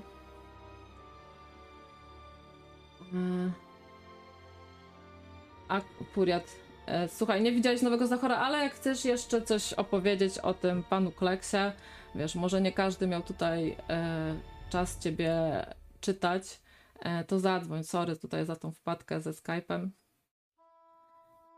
E, Krzysztof Poterna się pojawił na czacie. Anglia go wkurza. Brzydko fu. Mhm. Rozumiem, że mieszkasz w Anglii i masz brzydką pogodę. Eee, tak, no w ogóle z tym znachorem, e, może trochę o tym Dołędze Mostowiczu wam opowiem, e, bo to był, e, jak oni mówili, e, pierwszorzędny pisarz drugorzędny. E, czytały go wszystkie kobiety, od żon ministrów e, do ich kucharek, bardzo poczytny. Jeżeli chodzi, to też autor kariery Nikodema Dyzmy, która była wielkim hitem. E, w ogóle pierwszy Znachor był zekranizowany już w 1937 roku. E, on sam był bardzo zafascynowany kinem i w ogóle ze Znachorem to miało być tak, że on sobie w ogóle już od początku wymyślił, że to będzie film. I myślał, że skoro już miał tyle sukcesów, e, tych e, powieściopisarskich, że już jego e, powieści były ekranizowane, to że tym razem po prostu napisze scenariusz. No ale bardzo się przeliczył, bo mimo, że napisał ten scenariusz z Nahora, to e, kiniarze e, nie wyrazili ochoty zasponsorowania tego, e, produkcji tego filmu, bo tam w tych latach 20., 30. to właśnie właściciele e, kin e, to były te persony, które finansowały powstawanie filmów. E, no i Tadeusz Dołęga-Mostowicz musiał po prostu wrócić e, do pisania z Nahora. Oczywiście okazał się to wielki sukces i wtedy, wtedy trafił do, do kin w 1937 roku. E, w ogóle pi, pisarsko Tadeusz Dołęga-Mostowicz to, to był taki feminista. On takie filmy tworzył typu takie książki prokurator Alicja Horn. E, tamte jego bohaterki to właśnie były takie waleczne, samodzielne kobiety, a mężczyźni to właśnie tacy często miękcy.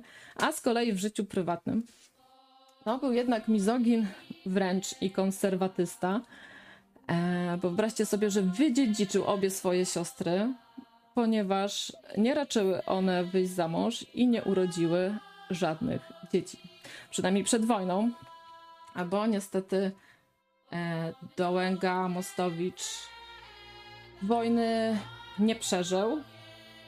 On był, było co dziedziczyć po nim, e, bo on tam już pod koniec lat 30. E, zarabiał 10, tak średnio tam 10-15 tysięcy złotych miesięcznie, a tak średnio można sobie przeliczyć, że ta złotówka z końca lat 30 E, to takie 10 zł e, na nasze. Także te 100 tysięcy, 100 kilkadziesiąt tysięcy miesięcznie miał, także dobrze sobie żył. On taki tryb prowadził, e, pół roku pracował, a pół roku sobie tam podróżował, szalał, wydawał, jeździł swoimi drogimi samochodami. No i właśnie z racji tego, że miał te samochody, E, to on e, pomógł temu polskiemu rządowi na początku września 1939 roku ewakuować się tam na granicę rumuńską. E, no i został tam w tym mieście Kuty, bo tam była taka sytuacja mm, niepewna, skomplikowana, bo w tym mieście panował takie E, bezkrólewie, bo tam była i ludność polska, żydowska, i sowiet, i, już rosyjska, e, i tam trochę tego wojska polskiego zostało. No i on z racji tego, że miał ten samochód, to też tam został, żeby pomagać w jakiejś aprowizacji. No i jak już widzieli, że zbliżają się wojska sowieckie, e, postanowili, mieli się już wycofywać. Akurat zaopatrywali się w chleb dla żołnierzy. E, no i ten, te czołgi zaczęły ich ostrzeliwać. E, I jedyną ofiarą tego ostrzału, tego czołgu sowieckiego, e, był niestety właśnie Tadeusz Dołęga Mostowicz.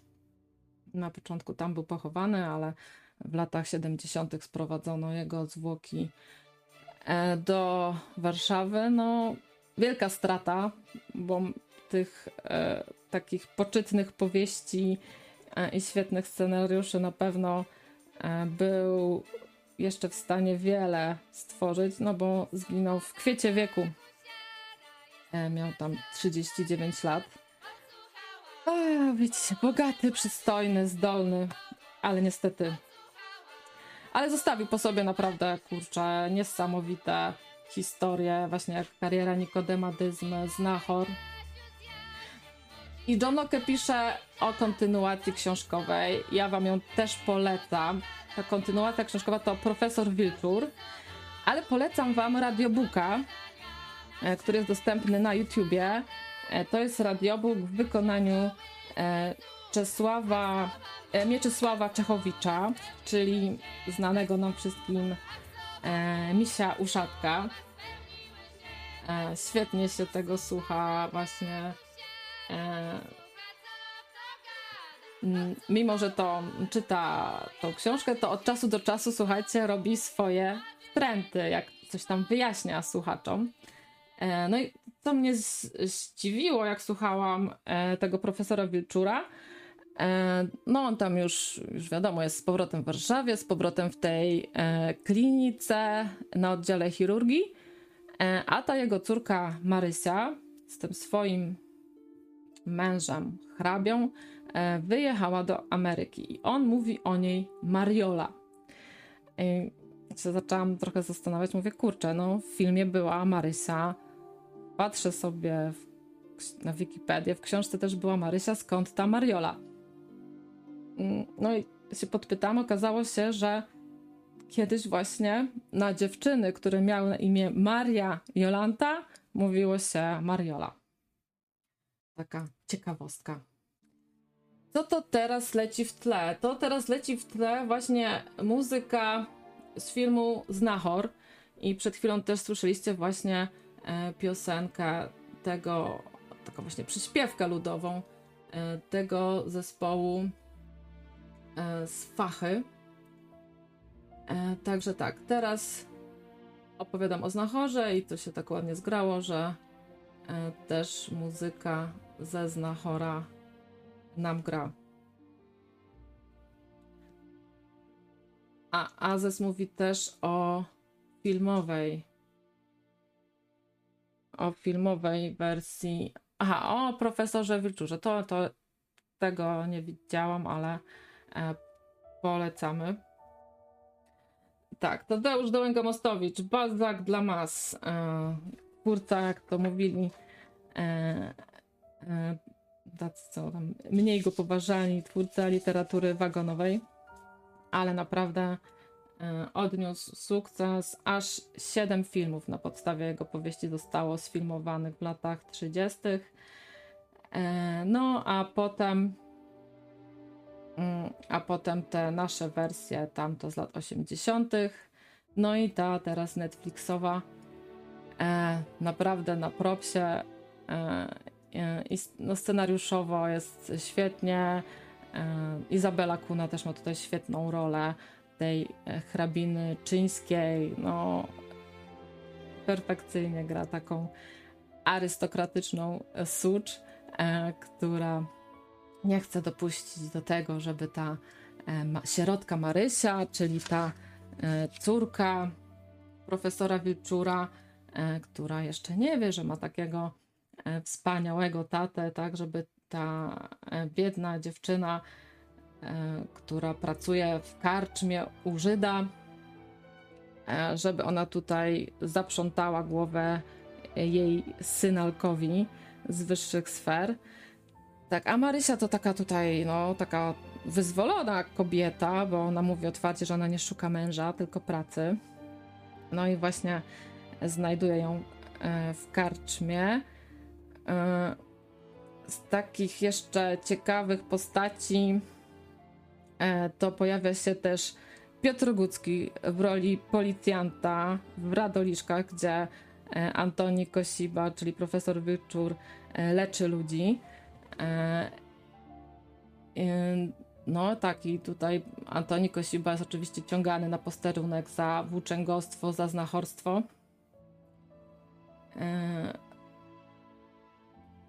No i tutaj pojawia się też, słuchajcie, zły Zenek E, w tej, no, w tej historii, bo Zenek kocha się w Marysi, jest bardzo zazdrosny o hrabiego Leszka Czyńskiego. Z kolei w Zenku kocha się Żydówka, e, córka tego karczmarza, no ale Zenek nie chce Żydówki i kusi tą Marysę swoim zakładem rymarskim, chce ją na rękach nosić. E, ona mu mówi, że ona go nie kocha, ale on jej tłumaczy, że jego matula też ojca nie kochała, a potem jakoś e, żyli całe życie w zgodzie. E, no i bardzo fajnie właśnie są te historie miłosne tam poprowadzone z jajem. Także to wam polecam. Oglądajcie ciemno. Fajnie czasami taką komedię romantyczną, dopracowaną, zwłaszcza właśnie jeżeli chodzi o te dialogi, obejrzeć. E, witajcie, nowi słuchacze, też się musiało gdzieś indziej chyba skończyć. E, to Misiu i Wudzu. E, chciałam wam jeszcze polecić e, świetny szwedzki horror. E, konferencja, który jest na Netflixie. On ma strasznie słabe noty na Filmwebie, ale w ogóle na to nie patrzcie, bo moim zdaniem to jest naprawdę rewelacja. Historia jest taka, e, że mamy grupę e, urzędników, no, którzy jadą się tam integrować, e, rozwijać swoje kompetencje do takich e, domków. E, Tam mają przygotowane e, różne zabawy integracyjne, znacie to pewnie sami dobrze. E, Tutaj jakaś, jakaś jazda na tyrolce, e, jakieś skoki w workach. E, No i niestety e, ten, e, ten zjazd zaburza pojawienie się e, tajemniczego mordercy, który tutaj właśnie też temat zemsty, który mści się za ich e, no taką niesprawiedliwą decyzję urzędniczą. To takie memento dla urzędników, żeby uważali, jak tam kogoś wywłaszczają pod budowę centrów handlowych. E, No, świetnie się to ogląda. e, I, i, i śmieszno, i straszno. Także to wszystkim wielbicielom horrorów polecam, ale, ale nie tylko, bo naprawdę jest ten film e, bardzo fajnie e, poprowadzony. E, Tak jak w każdym gatunku są lepsze i gorsze. Ten jest zdecydowanie lepszy. No, Szwedzi, Szwedzi to potrafią. A na koniec jeszcze jedna bajka dla dorosłych. E, ale już trochę, już trochę jest, ale to chyba teraz dopiero pojawiła się na Netflixie. E, ten nowy Top Gun. Wiem, Wudu, że ty oglądałeś. ja obejrzałam e, dopiero teraz. No i tutaj jak, jak zadziałała inkluzywność. No tak, Tom Cruise zagrał, wiadomo. Val Kilmer zagrał drugi raz. No ale niestety żadna z bohaterek e, z pierwszego Top Guna nie uchowała się w tej wersji. E, wiadomo, Kelly McGillis zestarzała się zbyt niekorzystnie, żeby się tutaj pojawić, a Meg Ryan została po prostu uśmiercona. E, I, I zamiast tego mamy tutaj nową damę serca Tom, dla Toma Cruza, czyli Jennifer Connelly. E, No i ciekawostka, e, jak ewoluował Top Gun na przestrzeni tych e, 40 już prawie lat. E, No, w tym starym Top Gunie to przynajmniej była jedna fajna scena łóżkowa. A tutaj właściwie ich nie ma, e, bo po e, Jennifer Connelly jest dalej w piżamie, cała ubrana w piżamie. Także zdecydowanie zrobiliśmy się bardziej pruderyjni. Tak tutaj nas e, zaprowadziła ta poprawność polityczna. E, także seks w ciuchach się odbywa. E, no to w tym pierwszym Top Gunie Kelly McGillis była nauczycielką tych wszystkich pilotów. Tutaj nauczycielem jest Tom Cruise, ale za to mamy wśród adeptów tej elitarnej szkoły po prostu pilotkę. I, i tak tutaj tak tutaj wygląda e, rola kobiet, e, czyli e, z nauczycielek po prostu do roli pilotek. Jak ktoś ma ochotę na zadzwonienie, to teraz słuchajcie, e, bo już powoli będę kończyć. mm, Wudzu mówi, że ten film jest mega słaby. To jest mega bajka, mega bajka dla, dla dużych chłopców. E, tak, sa, e, ponaddźwiękowe samoloty, motocykle. Mm, także to, co duzi chłopcy lubią, a, ale no faktycznie, no bajka, bajka do przegięcia. E, ale dobrze się to ogląda.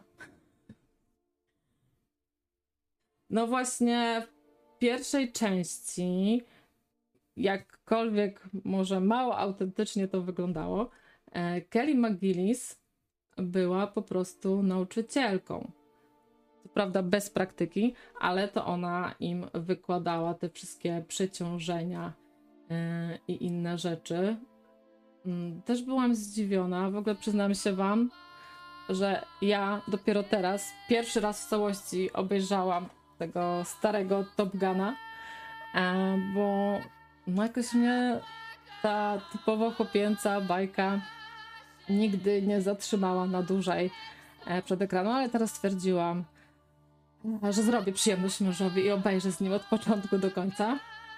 No i to mnie mega za zaskoczyło, że tak została ta e, postać kobieca wprowadzona jako po prostu e, pani nauczycielka. No tutaj zostało to e, w tym nowym Top Gunie e, bardziej tradycyjnie ujęte.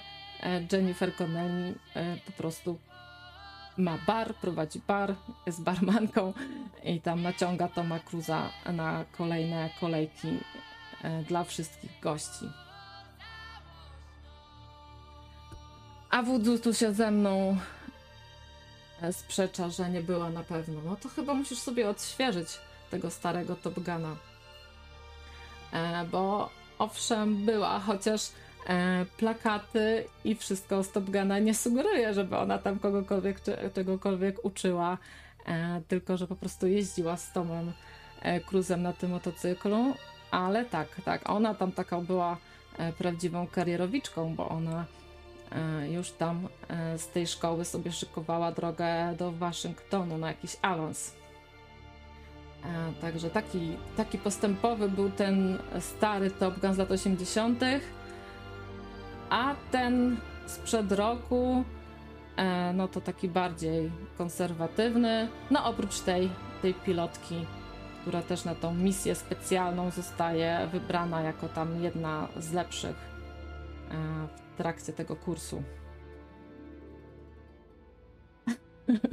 Wodzu się upiera, że ona z nim jakiś wywiad robiła. Oni ze sobą cały czas jakiś wywiad e, robili po cichu, żeby nikt się, to, była, to było całe w ogóle clue tego związku, e, że oni się mieli ku sobie, ale nie mogli się za bardzo zdradzić, e, żeby nie wyszło to w trakcie tego kursu, e, że kursant romansuje z panią wykładowczynią. I tam takie najbardziej hardkorowe sceny to były właśnie te, kiedy ona krytykowała to, jak on się zachował w trakcie lotu, i potem musiała go przepraszać, że ona musiała to zrobić, e, bo ona musi być profesjonalna i to, jak ich relacja prywatnie wygląda, nie może się odbić na tym, e, jak ona prowadzi ten kurs. E, Także tak, jak mało realne ci się to wydaje, wodzu Kelly McGillis, czyli ta filmowa Charlie, w której e, rozkochał się Tom Cruise, to była to była wykładowczyni. Mówię, no, ciekawostka, bo bez praktyki e, w lataniu, tutaj w tym nowym Top Gunie to już właśnie Maverick jako ten najbardziej doświadczony e, w marynarce wojennej w lataniu, tak, e, zostaje wytypowany przez swojego dawnego kumpla, a obecnie admirała Vala, Vala Kilmera, tak, Icemana, do poprowadzenia tego kursu. E, A w tej starej wersji, no nie tylko ona ich szkoliła, ale między innymi ona, tak. To była taka instruktorka e, i nie tylko seks instruktorka.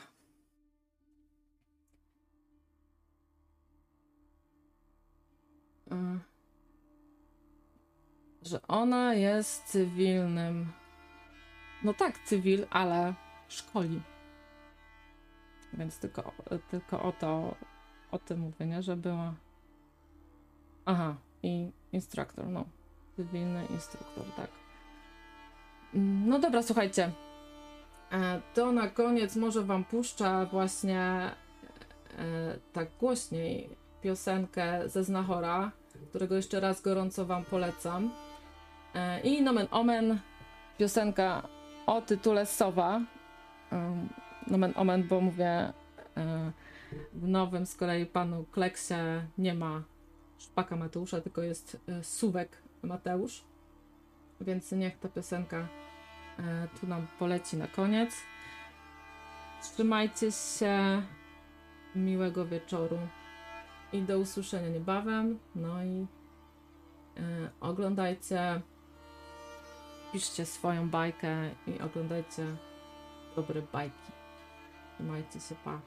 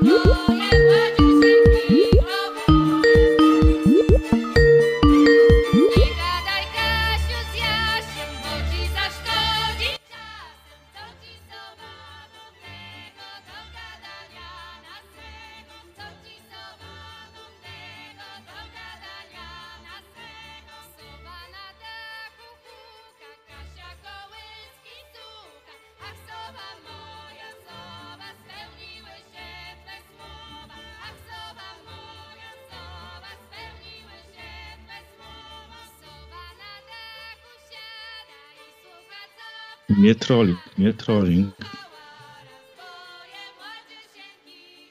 Jestem, jestem.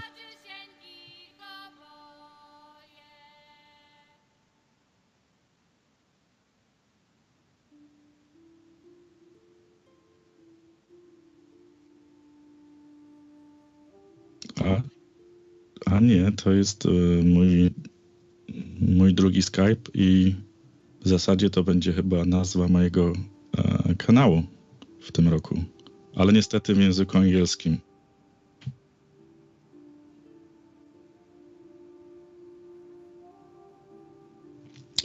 Wiesz co, muszę przenieść swoje studio do garażu, bo jak widzisz, e, nazwa sugeruje, że te rozmowy muszą się odbywać w garażu, a żeby przenieść do garażu, muszę najpierw garaż posprzątać.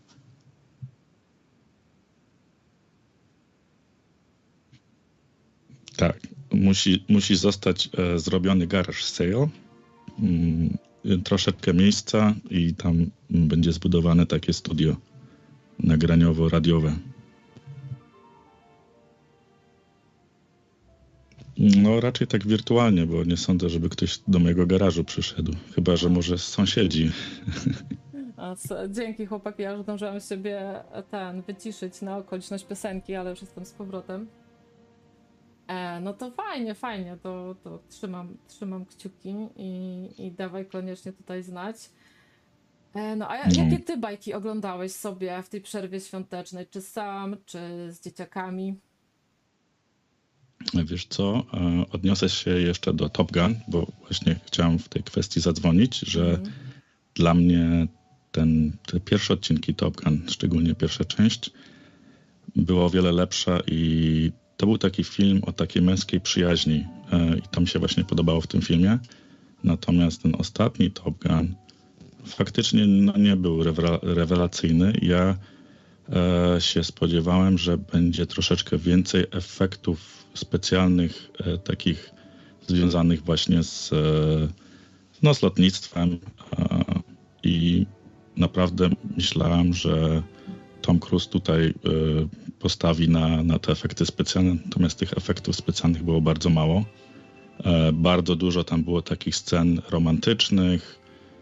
E, W ogóle bardzo mało scen takich, wiesz, co faceci lubią, nie? Związanych z, z lataniem, z lotnictwem, z w ogóle z, z tymi efektami, więc to, to mnie troszeczkę, że tak powiem, zabolało, że się nie przyłożył. A ten film dosyć długo powstawał. E, Był kręcony tutaj w San Diego, więc się dużo o tym też mówiło lokalnie, że y, wiesz, cały lotniskowiec musiał wypłynąć, żeby on tam mógł kręcić też jakieś sceny, więc był niesamowity hype na to, a nic specjalnie jakoś tak rewelacyjnego z tego nie powstało, nie?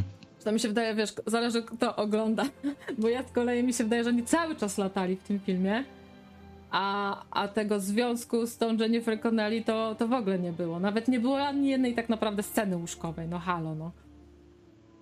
No tak, ale wiesz, sam, same zdjęcia takie filmowe z wnętrza samolotu może nie robią takich wrażeń w obecnych czasach, bo wiesz, e, tamtych latach 80., 90. e, to mogłoby faktycznie robić wrażenie, a w obecnych czasach, gdzie masz ten CGI i tak dalej, no to, to nie jest jakaś super rewelacja. Myślałem, że po prostu no, efekty będą jakieś takie bardziej porażające. Mo, może to jest moja taka bardziej prywatna opinia. E, No i scenariusz też, scenariusz dla mnie był taki trochę wydumany. Mhm. Za bardzo mm, jakoś tak nie, nie, nie porywał mnie w ogóle sam pomysł e, tej kontynuacji. Ja najbardziej co z tego filmu zapamiętam, to właśnie, wiesz, najazd na Toma Cruza, jak on jest w, tej, w tym kokpicie i tak tą głową. Jak taki paralityk. Tego było tam chyba Tak, najwięcej. tak, wiesz, no w ogóle mi się wydaje, że tutaj Tom Cruise chciał się znowuż pokazać, e, że jeszcze żyje, że ma, jest pełen wigoru, w świetnej formie. E, Premiera e, Top Gun odbyła się e, w San Diego na tym lotniskowcu Midway, który jest teraz muzeum. On, wiesz, ma licencję pilota, więc sam przyleciał helikopterem, wylądował na, lotniskowcu, tam był pok- pokaz filmu, więc no tak, taka cała ta otoczka, to tak mi się wydaje, że to jest wokół niego, on tworzy to, a no film taki sobie. No mi się to, to jest właśnie chyba generalnie problem e, z tym wyzwaniem, jak e, robisz kontynuację e, jakiegoś wielkiego hitu, nie? No, tak jak z tym panem Kleksem, który no, był kręcony tam w latach 80., no i było to wizualnie słabe, no ale z racji tego, że wtedy nic nie było, to i tak to był hit, bo chociaż te polskie dzieci dostały tego pana Kleksa i pamiętam jak dziś, dla mnie to było wielkie przeżycie, pójść na tą trzecią część do kina e, i sobie to oglądać i na mnie wielkie wrażenie to wtedy zrobiło. Ale su- to mówię, już tam ci niektórzy recenzenci to przegięli, bo ogłosili e, w styczniu, że to jest najgorszy film roku. Ale myślę, że jest, będzie więcej pretendentów, bo e, przed panem Kleksem był, słuchajcie, zwiastun prequela samych swoich. E, No i mówi się, że do trailera się daje to, co najlepsze. E, No to moim zdaniem będzie dramatycznie. Czy ty to, Misiu, odważysz się obejrzeć e, sami swój początek? Mm, wiesz co, ja, ja, ja, czy odważę się? Ja się odważę, tylko że e, mam takie wrażenie, że teraz bardzo dużo tych pomysłów na e, reaktywację starych seriali czy filmów to są takie odgrzewane kotlety, które niezbyt dobrze smakują. Um, boję się, ja nie, właśnie nie wiem, się zapytam ciebie, czy pan Kleks już wszedł na ekrany kin w Polsce, czy jeszcze nie? Tak, tak, właśnie dzisiaj to sobie opowiadaliśmy, no. Dobra, bo ja się przyznam i tutaj e, od razu też przeproszę, że nie słuchałem od początku, więc e, nie wiem, ale e, właśnie się tego obawiam, że te wszystkie, wiesz, czy pan samochodzik też, bo to akurat oglądałem i po prostu wyłączyłem, nie, nie spodobało mi się, czy pan Kleks, to są, to są takie odgrzewane kotlety, gdzie tak jakby nie ma takiego świeżego pomysłu na to, jakby wykorzystać postacie, ale w jakimś innym może wątku, e, jakimś, e, nie wiem, nowym scenariuszu. I, i, to, jest, i to jest dosyć słabe, nie? To mi się wydaje, że tu jakiś problem jest chyba z, z tymi scenariuszami, bo filmy są dobrze zrobione, no tak z, takiej, e, z takiego oka powiedzmy reżyserskiego, z takiego punktu widzenia, one, one są w miarę dobrze robione, widzę, że jest e, to kręcone na wysokim poziomie, aktorstwo mm, poprawia się, tak bym powiedział, że się poprawia. E, Ja bym tutaj postawił na jakiś, nie wiem, jakiś zatrudnił lepszych os- jakieś lepsze osoby, bardziej może, nie wiem, które się dobrze znają na castingach, żeby te osoby, które robią castingi, szukały jakieś, jakoś tak bardziej, może dogłębnie młode osoby, e, młodych aktorów gdzieś wyszukiwały, nie? Tak jak to jest w sporcie, że, że, że są specjaliści, którzy zajmują się wyszukiwaniem talentów. Tutaj wyszukać jakieś nowe talenty, żeby zobaczyć jakieś e, nowe twarze. E, Może, może się okaże, że jakieś nowe talenty się pojawią, także tutaj też trzeba było postawić na, na te castingi, żeby po prostu to lepiej wyglądało dać szansę tym e, młodym aktorom, aktorkom.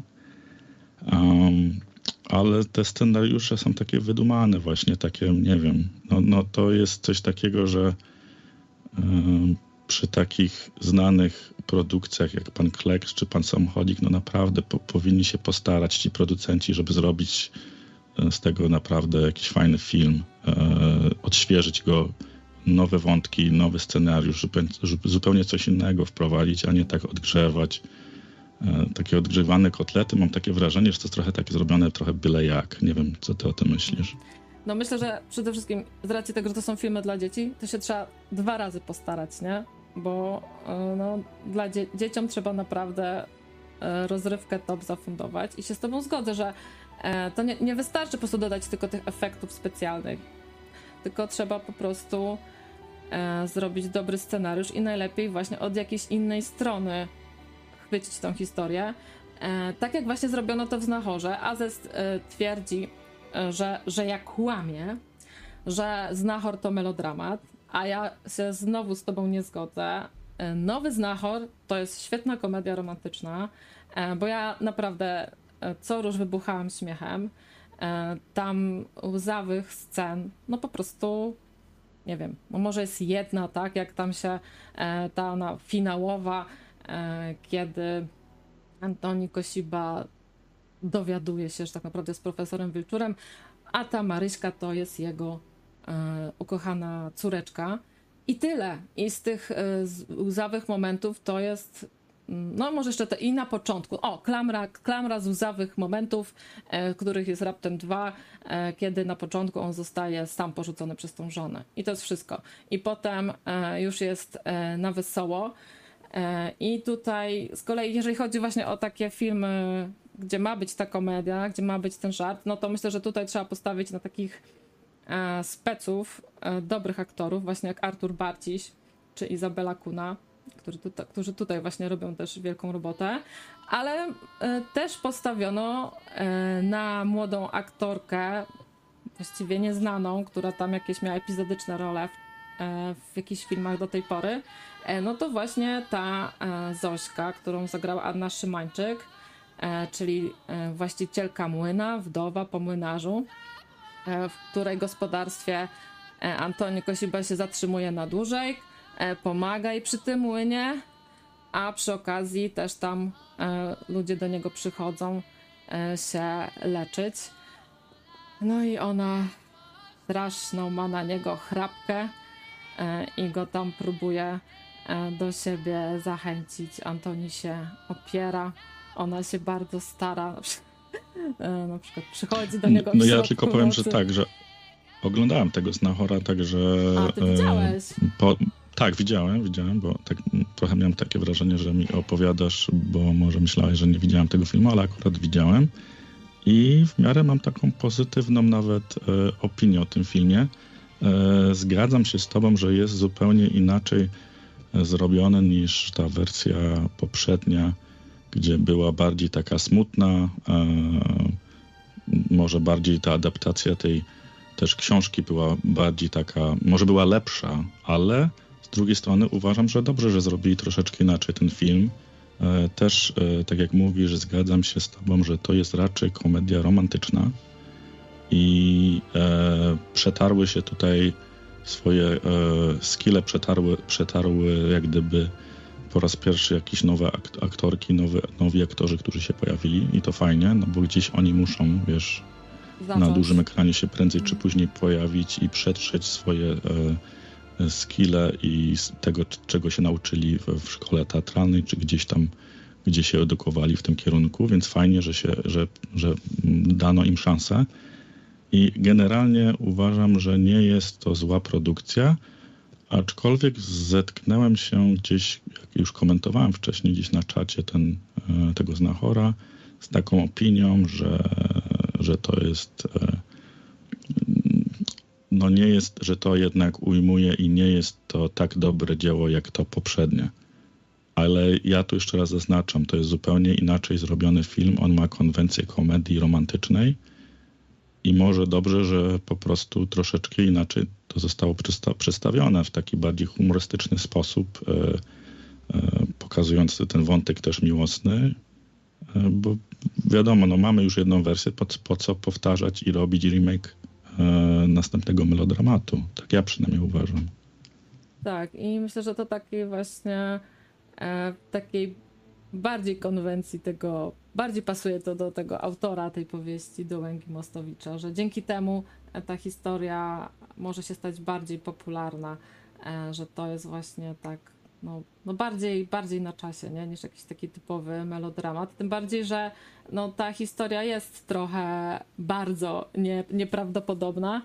E, No i ciężko ją tak zupełnie na poważnie traktować, nie? No w ogóle możemy sobie tutaj poopowiadać o, o szkodliwości takich bajek. E, e, tutaj w tym przypadku to głównie pewnie będą odbiorczyniami kobiety, nie? E, że tam jakąś e, Marysię jakiś hrabia pokocha, e, a ona się potem okaże, że to jest tylko kopciuszek, tak? E, który tak naprawdę ma zdolnego i bogatego tatusia e, grunt, żeby po prostu zdawać sobie sprawę, e, że to są tylko bajeczki. No i jak ma taką konwencję właśnie e, komediową, e, to chyba jest to takie bardziej oczywiste, e, że to jest tylko fikcja. I w życiu się to raczej nie zdarza. E, Tak, y, zauważyłem, że też na, na Netflixie pojawiła się inna polska produkcja pod postacią serialu. I teraz nie pamiętam, jaki był tytuł. Czy to było. Informacja zwrotna? Czekaj. Nie, nie, nie. To, to była taka komedia, taki paszkwil na polską szlachtę. A, 1670. Aha, tak, faktycznie to był tytuł, to była data. Tak, to po prostu uważam, że to, bo na przykład tu komentarze, które się pojawiły Mhm. e, na polskiej scenie medialnej e, wśród krytyków są w miarę pozytywne. Ja bym się przychylił do tego, że jest to jednak udana produkcja, aczkolwiek nie jest to typ humoru, który mnie aż tak bawi osobiście, ale to jest kwestia już, mówię, osobistego takiego poczucia humoru, to, to kto co lubi. E, Natomiast uważam, że jest dobrze też zrobiona e, reżysersko, scenariusz i teksty. Czy one będą tekstami kultowymi, to ja bym tutaj e, się spierał z niektórymi krytykami filmowymi w Polsce, którzy mają, uważają, że e, te teksty z tego serialu przejdą e, i będą takimi, nie wiem, tak jak z Misia, czy z jakichś innych polskich produkcji kultowymi powiedzeniami. Nie sądzę. Mi się wydaje, że aż nie jest aż to tak. Nie jest aż ten scenariusz tak dobry i te teksty nie są aż tak zabawne. Czy... Halo, halo. Słyszymy się to, misiu? No ja czekam szczerze na drugi sezon tego 1670. Coś nam, odświeżającego. coś nam ciebie rwie to, misiu. Tak? No, ale też już jest dobrze. E, komu się spodobał 1670, to jeżeli jeszcze nie widzieliście, to polecam Norsemenów, po prostu Norsemen, bo ewidentnie e, na tym e, skandynawskim serialu e, twórcy polskiego e, 1670 się wzorowali. E, no, ja, no, bardzo mi się ten 1670 podobał.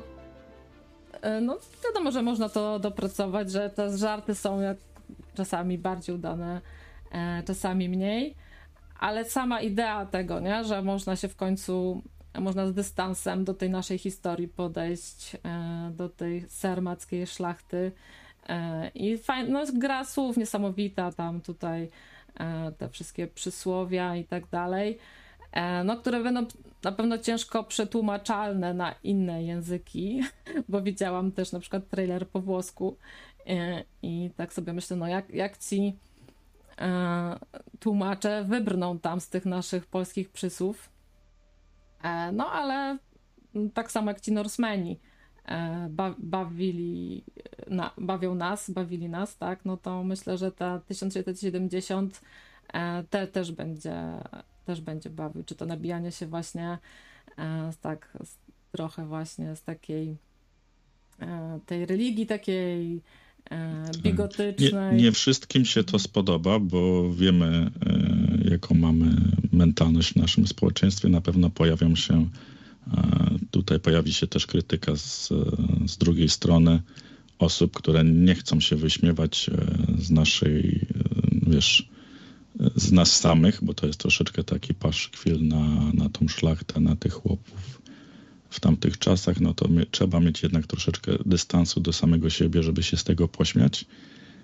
E, Więc e, wiem, że tu na pewno się pojawią też słowa krytyki z, z drugiej strony, którzy uważają, że, że to po prostu jest niegodne, żebyśmy tak wyśmiewali naszą polskość. Mm. Ale No ale też jest dużo takich, powiem, międzynarodowych tematów, nie? Choćby jak tam trochę nabijanie się z tych ekologów i walkę, walkę z ociepleniem klimatu. E, także myślę, że to będzie przyswajalne e, dla wszystkich. A Azes pisze, że scenarzysta 1670 przyznawał się do inspiracji e, Norsemanami. E, także no ja będę musiał sobie obejrzeć tych, e, no nie, nie powiem szczerze, że nie oglądałem. No. Więc e, to będzie ciekawe, żeby oglądać e, jako drugi e, właśnie Norsemenów i zobaczyć faktycznie, czy tam była inspiracja, czy nie. Mhm. I też jestem ciekawy, czy powstanie ciąg dalszy tego serialu. No ja myślę, że Może- tak. Nie sprawdzałam, ale właściwie to obstawiam w ciemno, bo No, raz, że taki hicior, a dwa, że e, no tutaj powiem, pole do popisu tematów to są dziesiątki, nie? E, I sobie tak osadzić to tej XVII-wiecznej Polsce. Jak tak, tak. Dodać, dodać jakieś inne wątki też może też, żeby się pośmiać z innych narodowości przy okazji, e, więc mm, mogłoby to załapać szerszą publikę. Także tutaj jest kwestia do popisu w, następ, w kolejnych odcinkach, jeżeli się pojawią. E, Także mam nadzieję, że to trochę załapało teraz i e, pojawi się wkrótce, mm, wiesz, kolejna seria. Zobaczymy. Ja zapamiętałam jeden tekst na pewno e, z 1670, e, jak ten hrabia e, mówi do tej dziewczyny, córki, tej Anielki, tak? Anieli, córki Jana Pawła, że wybieram sobie ciebie na moją pierwszą byłą żonę. No, tak, faktycznie był dobre. taki. No. A kto jest e, reżyserem tego serialu? Bo teraz jestem ciekaw. A, czekaj. Czy to nie jest sobie- czasami ta ekipa, która robiła czt- e, 44? Zaraz ci powiem. Niech no film web się tutaj.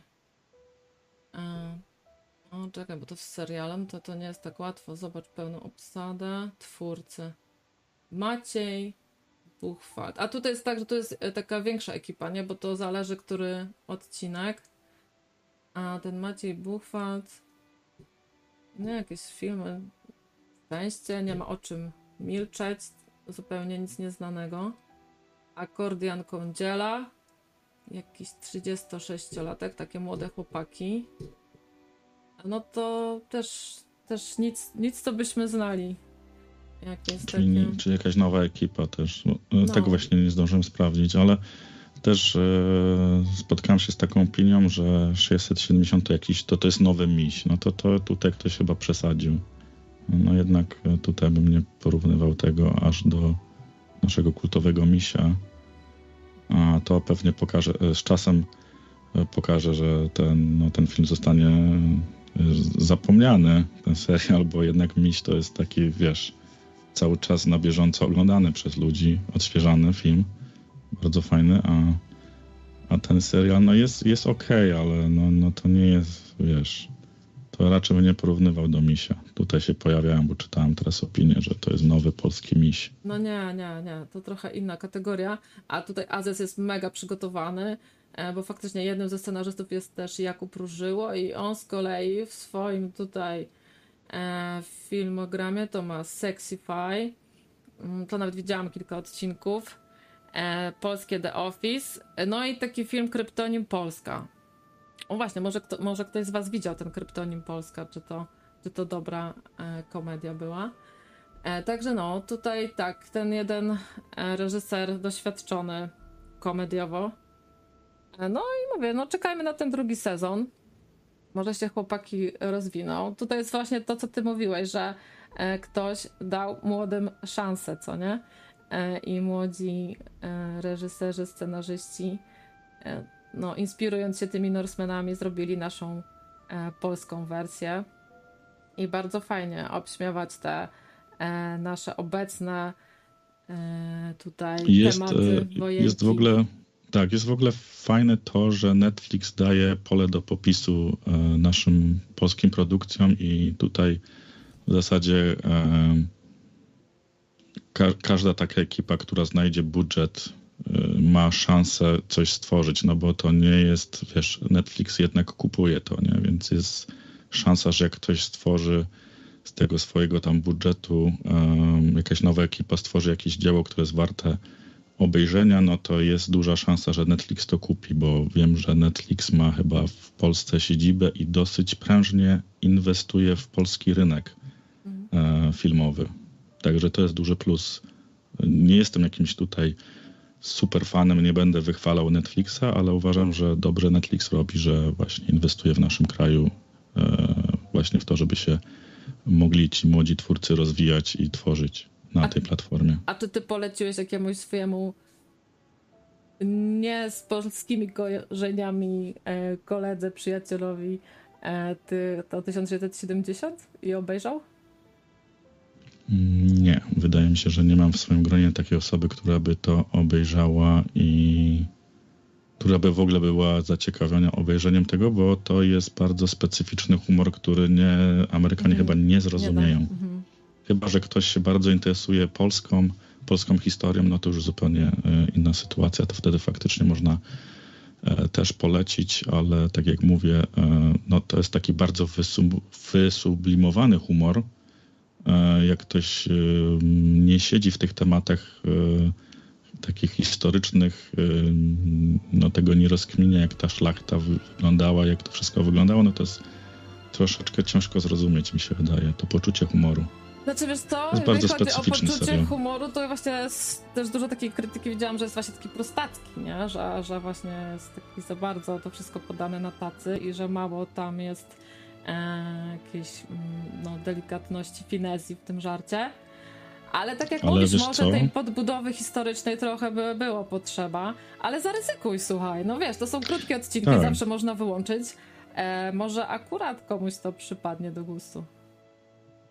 Tak, ja, ja, ja ci powiem, że mój problem jest taki, że się trochę, e, jeżeli chodzi o amerykańską widownię, to się tutaj obracam w gronie młodszych osób. Nie wiem, czy to. mm, No ale spróbuję, spróbuję polecić. Natomiast nawiązując do tego, co, e, jaką polską produkcję Amerykanie oglądali, no to niestety muszę powiedzieć, że w Stanach trochę była popularna ta polska produkcja, która jest, e, uważam, że to jest straszny ten film. No ale jakoś, jakoś był tutaj popularny, to jest, czekaj, 365? Aha, E, okej. Taki, Mhm, no, tak, tak. no niestety, niestety to tak tutaj, wiesz, Erotyk no ale taki. to miało wzięcie, miało Mhm. wzięcie, oglądali ludzie to, bo tu, wiesz, Mhm. e, sceny erotyczne, mm, e, ładne widoki gdzieś tam, nie wiem, czy to się rozgrywało We we Włoszech, Włoszech, czy mhm. gdzieś, no to wiesz, no Amerykanie lubią takie rzeczy, więc sobie włączą dla Mhm. samego obrazu, bo Mhm. jeżeli chodzi o treść, no to jest tutaj jednak dużo do życzenia, nie? Niestety. No tak. To jest właśnie e, takie trochę zawsze porażające, że takie No, tak, niby, tak, niby tak. powieści erotyczne, tak, to e, są zawsze tam w czołówce rankingów poczytności. No Mm. ale. Nawet, nawet e, parę osób gdzieś tam właśnie mnie zagadnęło, że o, Oglądałam ten, bo to tak mi się wydaje, że chyba kobiety to oglądały, nie wiem, no tak nie chcę tutaj. No tak, tak, tak, bo to dla pań. To chyba takie bardziej większe poparcie to miało wśród kobiet. Ten, ten, nie wiem, czy to był serial, czy, czy taki film. Nie, to film po prostu. Tak wszystko chyba jest takie, wiesz, tak. totalnie takie. To jest dopiero kurczę bajka totalna i bzdura. No wiem, taka baj, bajka troszeczkę ten niskiego polotu i właśnie chyba nawet pamiętam, że jakaś, y, jakaś znajoma mnie zagadnęła, Amerykanka, że to oglądała. O, nawet nie wiedziałam, że to polska produkcja, więc tak, Mhm. wiesz, tak przyznałem, znaczy przyzna, nie przyznałem się, właśnie powiedziałem, że a, nie oglądałem tego. Aczkolwiek widzia, widziałem, bab. byłem, byłem ciekawy, więc y, włączyłem to i no, no nie mogłem tego przetrawić. Jakoś nie, nie dla mnie taki, taki typ filmów. No, no. No, ale to No. dobra, no na przetarcie szlaków, no może takie 365. A... No ale, ale słuchaj, cieszmy się, Trudno. że są, są na tej platformie polskie produkcje. mm, Są jakie są. Mm, może z czasem pojawią się jakieś perełki, więc e, trzeba czekać. E, uważam, że trzeba zachęcać jakoś tych ludzi już tak, nie wiem, nie trollować tych twórców i nie krytykować ich, nie, nie jechać po nich totalnie i e, dać im szansę, bo jest wtedy też szansa, że inni też będą coś robili i się coś fajnego wkrótce pojawi. A wracając do Twojego poprzedniego pytania jeszcze, co ja obejrzałem święta, to Ci powiem, że niedużo. Niedużo, e, bardzo mało czasu e, spędziłem na oglądaniu czegokolwiek, ale tak mi utkwiły dwie produkcje. E, taka hollywoodzka produkcja, teraz nie wiem jak jest w Polsce, bo mam mm, Netflixa tutaj z, z angielskimi tytułami, ale chyba ten film z e, Julią Roberts, Zostawić, chyba zostawić, za sobą. Tak, zostawić świat za sobą, No chyba właśnie, polska, jak ci się podobał polski tytuł. E, Bardzo mi to przypominał e, Nie patrz w górę. Tak mi się skojarzył. Nie wiem dlaczego. Wiem, że zupełnie inny scenariusz, troszeczkę inne wątki, ale taki typ, e, mm, sposób w jaki to było wyreżyserowane, może tak mi troszeczkę się przypomniał ten film Nie patrz w górę. Um, wiesz co, fajne, fajne, bo ja tak troszeczkę też filmy czasami oceniam po tym, czy zostaną w mojej głowie. Więc jeżeli jest coś takiego, co obejrzę i zupełnie mi po jakimś czasie wyparuje z głowy, wiesz, jak to się mówi, y, wejdzie przez oko i wyjdzie jakimś innym otworem i zapomnę, no to znaczy, że nie był to, jak, nie była to jakaś taka super produkcja, która by zostawiła jakiś jakiś, wiesz, e, ślad w mojej głowie. Natomiast ten film pamiętam, tak sobie czasami E, jak sobie wspominam, co tam na tym Netflixie, czy w ogóle na jakiejkolwiek platformie oglądałem, no to kojarzę, że to obejrzałem. I e, no to, to jest fajne, ale to jest taki, taki typowy hollywoodzki film, nie? Znaczy to można powiedzieć, że tak jak ci się skojarzyło to z tym Nie patrz w górę, to można powiedzieć, że to byłaby ta sama katastrofa, tylko gdzieś tam na prowincji, z dala od centrum miasta, nie? E, jak to się e, toczy. No i też taki mega psychologiczny dla mnie film, bo Tak. oprócz tego, co się, że tam wszystko po kolei e, przestaje działać i, i, i ta nieświadomość tych bohaterów, co się właśnie dzieje tam w tym wielkim świecie.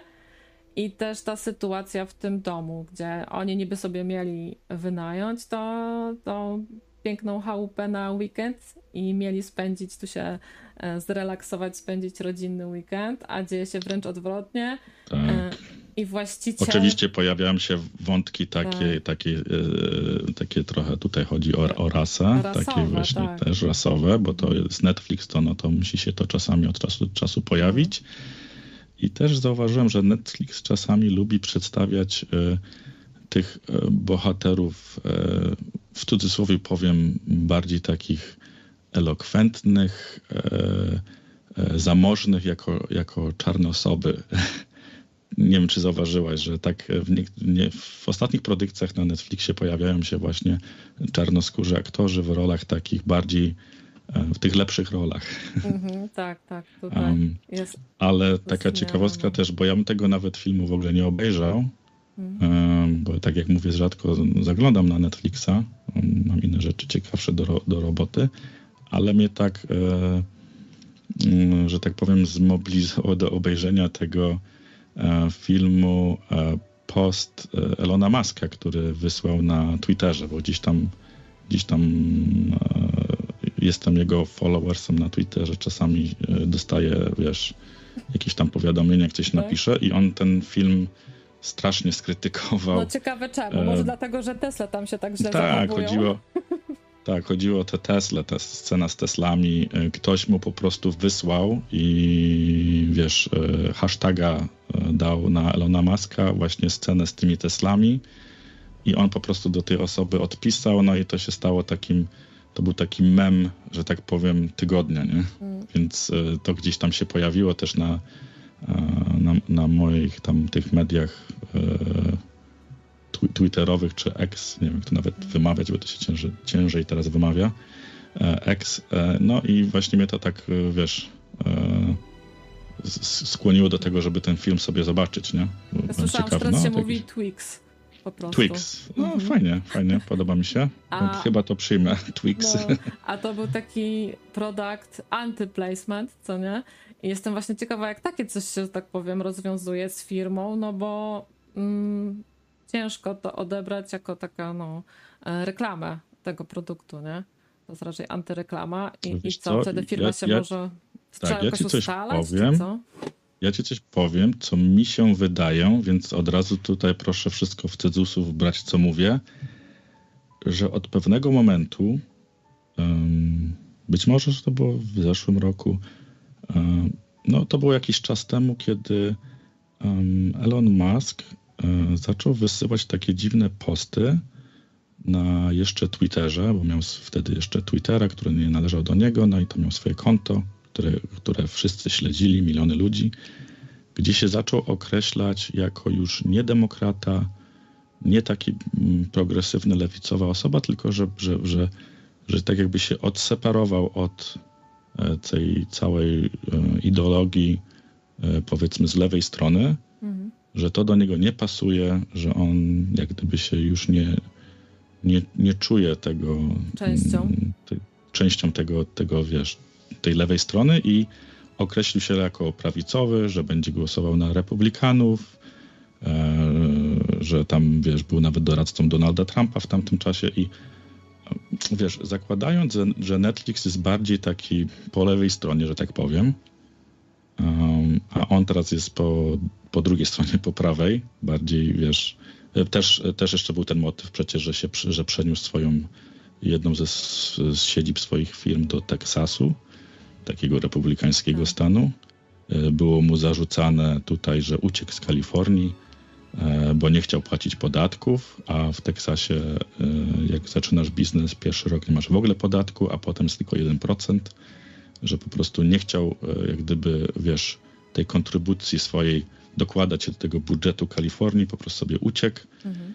Więc taki cały powstał taki, no nie powiem, że jest ruch, ale bardzo dużo ludzi, tak mam wrażenie, że się troszeczkę od niego odwróciło, bo go zawsze uważało za taką osobę bardziej, wiesz, progresywną, taką, wiesz, No wiesz, może sam z lewej przeszedł jakąś strony, nie? przemianę po prostu, nie? To też on jakąś tam przemianę przeszedł. Elon Musk też dojrzewa i może coś mu się tam przestało podobać na tej lewicy. Tak. No na prostu- pewno, na pewno, na pewno to wywołało takie emocje, bo on to publicznie ogłosił. E, Ja nawet e, pamiętam jego taki jeden tweet, gdzie wysłał taką oś, na której były zaznaczone e, różne stacje telewizyjne, pol- wiesz, gdzie ten, ten bias taki, nie? Gdzie, gdzie te media prawa. po prostu Mhm. od lewa do prawa i że on ani tam, ani tu, ale narysował siebie na tej osi, że jest bardziej po prawej stronie, nie? Mhm, mhm. No i to wysłał i, i od tamtego czasu tak, taki się no, z dwóch stron zaczęło się tak, taki troszeczkę na niego Najazd. najazd. że on to robi, bo chce po prostu tak jak gdyby też ten swój biznes przesunąć w tym kierunku takim e, w prawym kierunku, żeby te powiedzmy jego na przykład samochody elektryczne były kupowane też przez tych konserwatywnych Amerykanów, nie? którzy wiesz, od, wiesz sam, sam pomysł Cybertrucka to był taki, żeby dotrzeć do, do tego klienta konserwatywnego, który jeździ tym, wiesz, tym pick-upem, tym, tym trakiem, który pali tam, wiesz, e, 30 litrów na, na, na, na kilometr i tak dalej, to, to są, to zazwyczaj są tacy, powiedzmy takie redneki gdzieś tam, no ja tak mówię w cudzysłowie, nie, no nie bierzcie tego, nie obrażajcie się, jak ktoś tego, jakiś rednek słucha, bo e, nie o to chodzi, tylko chodzi mi o tutaj, o, o to, żeby tak mniej więcej określić, e, jak to wyglądało.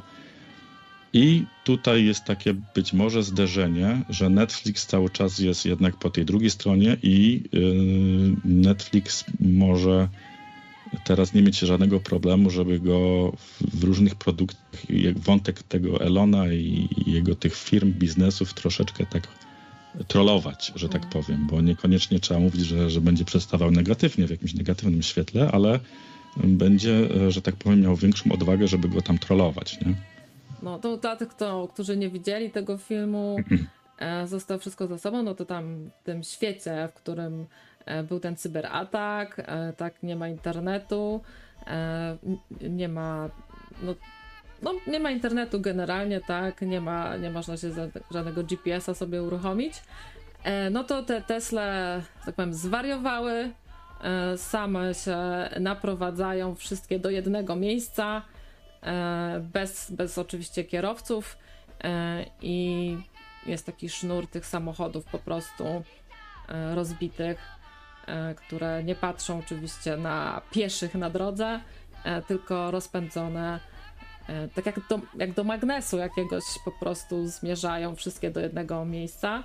E, tutaj Wódzy też pisał, że widział jakiś e, ciekawy film o Teslach, e, e, w jakiejś, jakiejś zimowej aurze, tak, gdzie po prostu e, co paręset metrów była rozładowana e, Tesla. E, no może to być jakiś taki właśnie delikatny atak na, na Elona Muska. A może on faktycznie zaopatrzy już lewą stronę. To tak jak mówisz, chce teraz zaopatrzyć swoje produkty i do nich nakłonić On był, on był stronę. na początku taki mam wrażenie, że on był takim guru właśnie tej progresywnej Ameryki, że był taki, wiesz, geniuszem, taką osobą, która, wiesz, e, jest ikoną, ale no niestety jest coś takiego, że ta polityka wkracza we wszystkie sfery i też e, i wkracza sferę medialną i artystyczną, no wszędzie się poja- pojawiają te podziały polityczne, no jest taki problem. W Ameryce też to jest zauważalne i, i on po prostu tak jakby mm, w pewnym momencie zerwał z tą swoją taką, taką wizją bycia takiej osoby, wiesz, e, progresywnej, demokratycznej, anty właśnie e, klerykalnej, anty e, takiej konserwatywnej i przeszedł tak jakby na drugą stronę mocy. To już sobie każdy może dopowiedzieć, czy złej, czy dobrej, no nie wiem. No starzeje się, zależy. star- starzeje się, a z wiekiem wiadomo, że wszyscy trochę bardziej konserwatywnie się robią. A być może, być może też jest taka teoria, że on taki zawsze był i po prostu przez to, że mieszkał w Kalifornii, mm, może po prostu zgrywał taką też A. osobę, e, bo jednak wiesz, no miał tutaj te, e, ten wpływ tego biznesu e, też, z- wiesz, jeżeli chodzi o sam stan, jest też bardziej ma takie progresywne podejście do wszystkiego, no to może przez cały czas to było takie udawanie. I w momencie, kiedy miał już, osiągnął taką pozycję silną em, na Poczuł się arenie, odważny, żeby się tak, ujawnić. poczuł się na tyle odważny, żeby po prostu wprost tą maskę swoją zrzucić i powiedzieć tak naprawdę w co wierzy, kim jest, y, się jakoś tam powiedzmy sam, samemu zaszufladkować i okopać na jakiejś tam pozycji, nie? Może tak być, może tak być. A ty, to misiu, skoro tam mieszkasz w tej Kalifornii, e, tutaj wcześniej e, Baton Rouge zasugerował, że najlepiej to by było, jakby Tim Burton nakręcił Akademię Pana Kleksa. I ja myślę, że to jest dobry trop. E, do trzech razy sztuka. Słuchaj, to misiu, ty masz tam koneksje różne. To i do świadka filmowego znajdziesz. E, Bo tam podobno mówią, że to, żeby z kimś się skontaktować, to tam wystarczy tylko sześć osób. Tim Burton, czyli taka wersja pana Kleksa e, a la Batman, tak? Coś E, takiego? A bardziej jakby gnijąca panna młoda, albo Edward Nożycoręki. Bardziej w tą Aha, stronę, czyli- ja myślałam. Może taka mroczna postać, Tak, zrobić z pana pan Kleksa taki, taki Mhm. właśnie, że on przeszedł Mhm. jakąś metamorfozę i stał się taką mroczną postacią teraz. No wiesz, to byłby w sumie nawet niezły pomysł, żeby... No bo to jest to, to do czego w sumie apelowałem, żeby e, stworzyć coś świeżego, coś nowego, nie? Mm. I mniej więcej to też jest e, e, pomysł, na który wpadł. Teraz może ktoś mi pomóc, bo zapomniałem, kto jest reżyserem tego ostatniego mm, Jokera. Przepraszam, muszę sobie odkasznąć. Już jestem. Em, w każdym razie ten nowy Joker, on chyba teraz też wchodzi na, w tym miesiącu, czy może już wszedł na ekrany na platformę Netflixa, więc jak będziesz miała, miała okazję, możesz sobie obejrzeć. On jest zupełnie inaczej um, przedstawiony niż w poprzednich e, produkcjach. E, I przez to może się jakoś przyjął ten film. Miał dosyć mm, ciepłe przyjęcie ze strony krytyków filmowych. Ale Wiesz, teraz będzie jakiś mówię. kolejny Joker, czy ten z Joaquinem Phoenixem? No ten z Joaquinem Phoenix, Aha, Phoenixem. aha, okej. No ale wiesz, zagrał tam. y, ja uważam, że on fas, fantastycznie zagrał, że w ogóle Joaquin Phoenix ym, nadaje się na takie role, wiesz. On dla mnie jest takim aktorem, którego niestety ja sam sobie zaszufladkowałem i on nie we wszystkich rolach by mi pasował. Ym, aha, i tutaj wiesz, też wspomnę, bo ja mówię to, co oglądałem na Netflixie, ale jeszcze wspomnę, że w międzyczasie, w tym okresie świątecznym, udało mi się obejrzeć Napoleona w kinie. No i właśnie, a co sądzisz o tym? E, wiesz co? Jezu. E, mam jakieś takie mieszane uczucia, wiesz, bo jest tak jakby ten film takim troszeczkę dla mnie to. Ja miałem zupełnie inne takie. E, mm, inną wizję Napoleona. Z jakiejś tam kiedyś książkę czytałem o Napoleonie, jakieś tam filmy dokumentalne, czy, czy też na YouTubie coś tam o, oglądałem o Napoleonie. I miałem wizję Napoleona jako takiego, wiesz, silnego wodza, twardziela tamtych czasów, e, świetnego stratega. A w tym filmie, i tutaj wiesz, też nie chcę, bo nie wiem, czy też nie chcę robić tej, nie, nie chcę, spo, jak się mówi, spoilować, tak? Spo- właśnie No, różne są wersje. spoilerować? Spoilować albo spoilerować, ale chyba Spoilerować, bo jest spoiler, bardziej... spoiler to mi się zawsze kojarzy z tym takim statecznikiem. Spoiler w samochodzie na przykład z tyłu, nie? No, Dobra, no nieważne, no mój, mój polski nie jest najlepszy, więc proszę o wybaczenie. Możesz, możesz spoilować, bo a Mogę spoilować albo spoilerować. Dobra. Więc y, on troszeczkę jest tak prześmiewczo pokazany w tym filmie. Y, jest tam kilka takich scen w tych y, takich, wiesz, w, w ważnych jego bitwach, w których brał udział i na, naprawdę no jest po, pokazana ten jego kunszt i strategia, ale z drugiej strony też jest pokazany No jako na taka 10 osoba, złotych. y, Lubię te niedzielne się, audycje. wiesz, tak Pozdrawiam ta, serdecznie. ta odwaga gdzieś się PS na przebija przez Netflix jego jest wiele em, wartościowych produkcji na Disney strach. Plus zresztą też. taki, takie mam wrażenie, jest jako gbur pokazany, jest jako pokazana taka osoba, która e, nie do końca była, wiesz, Nie nie do do końca był. Tak, tak. No, nie chcę powiedzieć, że jest w jakiś super negatywny sposób pokazany, ale em, to jest też kwestia, czy po prostu tak, tak, taki zamiar miał reżyser, e, żeby właśnie Phoenix tak go zagrał, czy dał mu wolną rękę i Phoenix go zagrał tak, jak on chciał go zagrać. No ciężko mi powiedzieć, bo nie oglądałem jeszcze żadnej takiej relacji, jak ten film był tworzony.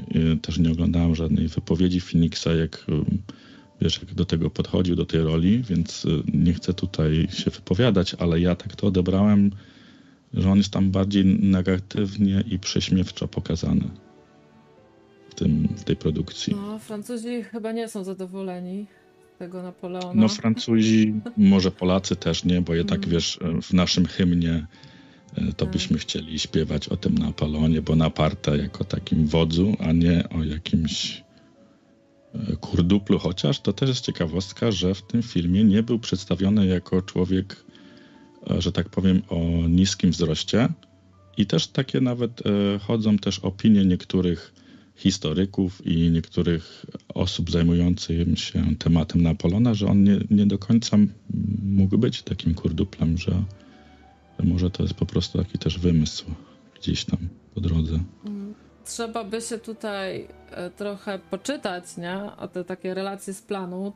Tym reżyserem tego nowego Napoleona jest Ridley Scott.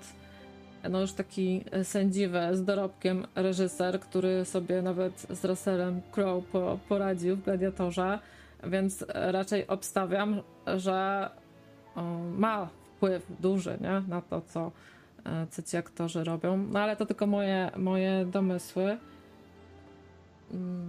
Tak, bo to by trzeba było, wiesz, y, czasami po, po takich produkcjach się pojawiają takie, takie nagrania, oni wspólnie siadają, bo też, e, też pamiętam, że lubię to czasami sobie obejrzeć, e, już taki post-production, jak reżyser z tymi głównymi aktorami siadają i opowiadają mniej więcej w takim kameralnym gronie, jak to wszystko tworzyli. Oczywiście no, trzeba to podzielić wszystko przez dwa, bo wiadomo, że e, publicznie nikt nie, nie powie do końca całej prawdy, co tam się na scenie działo, aczkolwiek jest to taki moment, że można tam mniej więcej zobaczyć, e, jak, ten, e, jak te relacje się układały na planie, nie? Czy, czy tutaj ktoś miał wolną rękę do tego, żeby zagrać to w taki sposób, bo, bo czasami to, tak jak mówisz, czasami to jest kwestia podejścia e, reżysera do swoich aktorów i aktorów do reżysera. Tak jak mówisz, e, e, czasami re, reżyser po prostu rezygnuje z, da- z dalszej współpracy z danym aktorem, dlatego że ten aktor po prostu no, nie dogaduje się z reżyserem i, i ma troszeczkę inną wizję, czy chce w inny sposób zagrać i, i że tak powiem, no, ciężko mu jest przyjąć jakąś na planie krytykę tego reżysera, czy, czy to, co ten reżyser od niego wymaga i oczekuje e, jego takich e, non-stop jakichś tam, wiesz, pouczeń, nie wiem jak to powiedzieć, w każdym razie to, jest, to, są, to są też, wiesz, silne charaktery, czasami się gdzieś tam zderzają. Aktor, reżyser, te relacje różnie bywają, różne bywają. Um, ja ale generalnie mi się film podobał. To nie, nie powiem, że nie. Ja go ten, ten film znowuż zupełnie przypadkowo obejrzałem, e, bo poszedłem do kina z dzieciakami na zupełnie jakiś e, film e, ze studia Ghibli, bo moja córka jest straszną miłośniczką e, studia Ghibli i się pojawił w kinie teraz jakiś nowy film z tego studia. To jest taka animacja japońska. I ja po prostu, że tak powiem, mm, wiesz, u nas jest coś takiego, że, e, że wchodzisz do kina i płacisz za wejście tak jakby do kina, a potem możesz sobie iść do jakiejkolwiek sali. Tak, możesz iść tego. Także ja, ja poszedłem sobie tam kupić drinka i potem tak patrzę przy tym barze, e, A, po okiem tak to sobie i Napoleon wejdzie. tak, tak i tak sobie rzuciłem okiem w lewo, patrzę, o Napoleon leci w tym samym czasie, nie? No i tam, wiesz, wysłałem tekst do mojej córki, że będę obok sobie siedział, yy, że się spotkamy po filmie, no i poszedłem na tego Napoleona. Także ja końcówki nie oglądałem tego filmu, niestety, bo ich film się skończył wcześniej i musiałem, że tak powiem, wyjść. Aha. Także do, mm, chyba do tego momentu, kiedy on tam został e, na tą wyspę, wiesz, oddelegowany. Mhm. Także, ale do tego momentu oglądałem praktycznie od początku i mi się podobał film. Podobał mi się, em, tylko mówię, że, że, że sposób, w jaki został Napoleon prze, przedstawiony, może się nie każdemu też spodobać, bo jest troszeczkę tak prześmiewczo pokazany.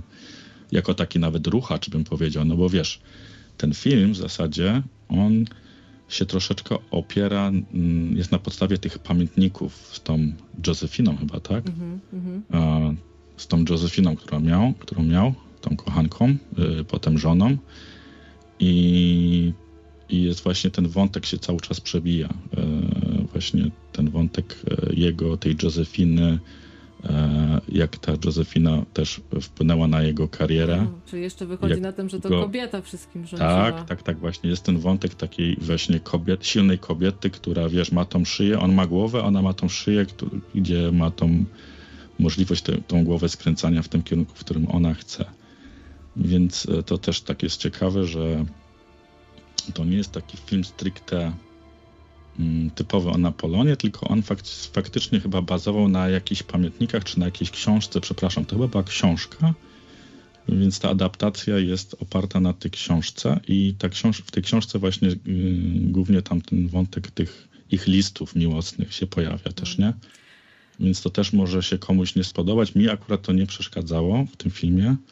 Y, To było, dla mnie, to było dla mnie ciekawe, tym bardziej, że ja nigdy tych listów, wiem, że to jest dostępne, można sobie poczytać, ja tych listów nigdy ich miłosnych nie czytałem, więc dla mnie to też była taka ciekawostka, żeby zobaczyć, jak te relacje tego wielkiego wodza z tą e, jego żoną, kochanką, żoną i potem znowuż kochanką, jak już się rozwiedli. Nie chcę tutaj też spoilerować czy spoilować, bo to też jest fajny wątek do obejrzenia sobie w filmie, jak się No. to A wy się rozegrało. Fajnie rozkręciliście, jak to nocniki. Im głębiej w noc, tym wy jesteście aktywniejsi. Przede wszystkim dzięki za e, pierwszego donata no name'owi, e, który tutaj e, lubi nas słuchać i poleca właśnie nie tylko Netflixa, ale też e, Disney+. Plus. E, A Bukowski Grzesiu pisze o tym, że mit o niskim wzroście Napoleona wynikał ze złośliwości Brytyjczyków, którzy oczywiście go nienawidzili i przeliczyli jego wzrost z talii francuskich wprost na angielskie i tak e, wyszło, więc nie był wcale niski ugułem.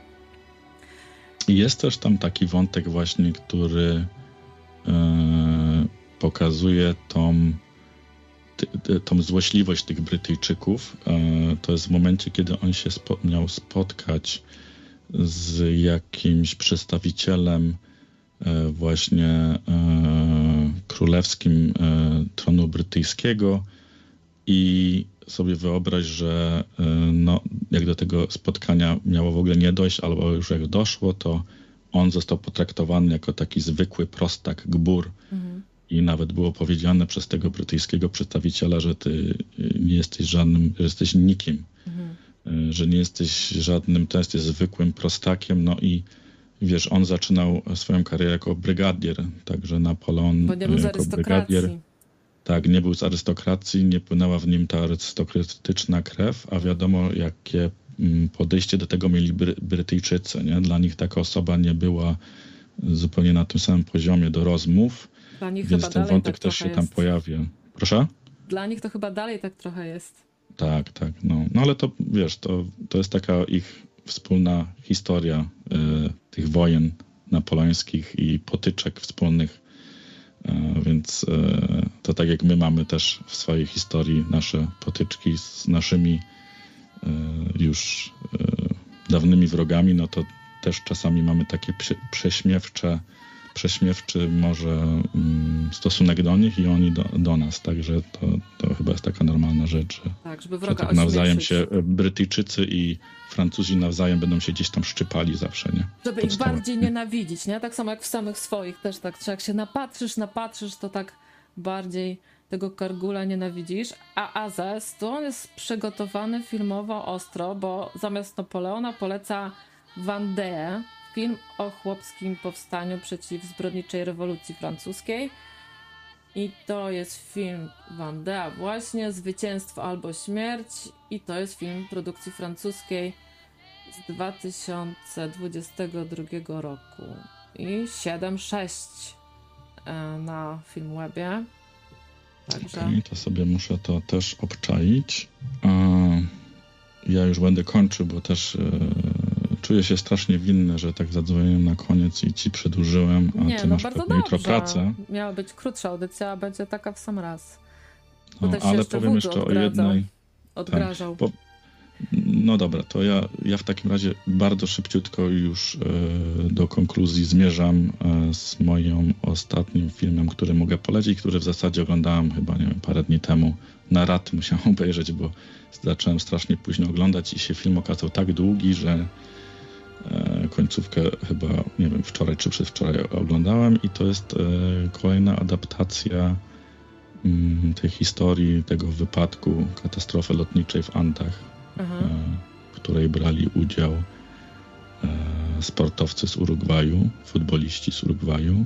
Lecieli gdzieś na jakiś mecz, na jakieś rozgry rozgrywki chyba do Santiago de Chile e, z Urugwaju. I bardzo mi się podoba ta adaptacja, bo ja w ogóle teraz tak e, staram się szukać czegoś innego poza e, hollywoodzkimi produkcjami i ja wiem, że, że chyba z, w 93 roku była też adaptacja e, może na podstawie książki, może nie, tego już nie pamiętam, z Ethanem Hawkiem, tak? Dobrze wymawiam Ethan imię tego aktora? mhm. E, To była taka amerykańska, amerykańska produkcja, też bardzo fajny film, ale jak to mówię, e, styl taki hollywoodzki, więc e, wiadomo. Natomiast ten film, e, już wam mówię, jaki jest tytuł To jest Śnieżne Bractwo? Society of Snow, Śnieżne Bractwo, tak A, no właśnie, to fajnie, że polecasz, bo to widziałam na Netflixie, ale tak nie wiedziałam, co to Tak, od razu warto. ci powiem coś takiego, co, bo ja ten film też poleciłem na Skype'ie Krawcowi. Ten film uważam, że trzeba obejrzeć sobie w wersji oryginalnej, czyli po hiszpańsku na Netflixie i włączyć sobie ewentualnie, no bo nie każdy, wiesz, się skuma, ale włączyć sobie e, po prostu polskie napisy tylko. Mhm. Dlaczego? Dlatego, że ja zacząłem to oglądać w wersji angielskiej. No po, polskiej nie oglądam filmów, zazwyczaj oglądam w wersji angielskiej, mi się lepiej to ogląda. Jakoś ten film tak, y, tak wydawał mi się bardzo sztuczny z początku, więc od razu zrobiłem taki eksperyment, że włączyłem w tej wersji e, dźwiękowej, oryginalnej z polskimi napisami i naprawdę bardzo fajnie mi się to oglądało. Dla, dlaczego? Bo ten film naprawdę oni się bardzo postarali, żeby odtworzyć. To jest oczywiście na podstawie książki o tym samym tytule, ale ta, tym film jest y, dosyć wiernie odtwarza tą całą atmosferę e, właśnie e, e, z tej katastrofy, która się wydarzyła w Andach. E, Weźcie pod uwagę, że, że nawet są tam takie detale, gdzie ja e, sobie potem oglądałem zdjęcia oryginalne i te zdjęcia oryginalne, które były robione i przed wypadkiem w tym samolocie i potem po wypadku, one tak wiernie w tym filmie są e, pokazane, że naprawdę aż mnie, aż byłem zdziwiony. E, Poza tym sobie wyobraźcie, że ten film był nagrywany dokładnie w tym miejscu, w którym się wydarzyła katastrofa. Mm. Więc ta cała atmosfera, ten śnieg dookoła, te, ta, ten, ten ogrom tych Andów, tych gór, e, ten klimat, napra- naprawdę bardzo fajnie mi się oglądało ten film. Zupełnie nie hollywoodzka produkcja. E, Z tego, co chyba tam widziałem na Netflixie, ten film mm, nawet dostał nagrodę chyba w Wenecji. Em, To jest film, nie wiem, on chyba jest z zeszłego roku, czy sprzed paru lat, także to nie jest jakiś nowy film, natomiast się teraz dopiero poja- pojawił na platformie Netflix. E, I no jest, y, jest po prostu bardzo fajnie zrobiony, uważam. Bardzo. Ja ostatnio po prostu mi się już te filmy holly- hollywoodzkie chyba trochę nudzą, więc tak sz- szukam po prostu jakiegoś takiej odskoczni i szukam jakiegoś takiego kina zagranicznego, także może dlatego też e, mi się spodobał ten film. No to dzięki Dobra. za polecajkę. Raz, że po Dobra. hiszpańsku. Ja, tak. Ja będę kończył, bo widzę, że się e, pojawił szanowny Wódzu. e, wódz, więc da, Jestem, oddaję mu jestem, głos. dobry wieczór. Oddaję sobie to odnośnie do, odnośnie do tego, co mówiłeś wcześniej e, o mózgu, o dzwonie tak naprawdę, więc możesz z nie znikać, to się będziesz mógł ewentualnie odnieść, może coś, jeśli bym coś mówił e, niezgodnie z prawdą, ale mam wrażenie, że być może takie jest postrzeganie e, mózga w szerokiej publice amerykańskiej, natomiast on nigdy nie był demokratą jako tako per se. E, Ja jeszcze pamiętam z czasów, kiedy mózg tak bardzo słynny nie był, jeszcze zanim stworzył SpaceXa i Tesla, on się dorobił na stworzeniu PayPala. E, A PayPala stworzył razem z Peterem Thielem. Peter Thiel to jest otwarty, jawny libertarianin, Gej. tak? Czyli, czyli no to już nie ma znaczenia już.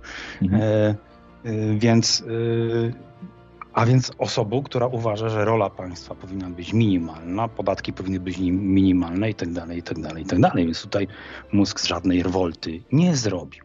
Jak ktoś słuchał kontestacji dekadę temu, czy to, to tam mózg był pokazywany jako pewnego rodzaju e, figura właśnie przedsiębiorcza, będąca zwolennikiem niskich podatków, będąca zwolennikiem właśnie dorabiania się i tak dalej, i tak dalej, był pokazywany jako, jako figura jak najbardziej pozytywna i pod tym względem on się nie zmienił. On zawsze był progresywny obyczajowo, więc to tak, ale, ale nigdy absolutnie nie był zwolennikiem wysokich podatków, e, wsparcia ze strony państwa socjalnego i tak dalej, i tak. Tutaj on, on się nie zmienił pod tym względem, nie?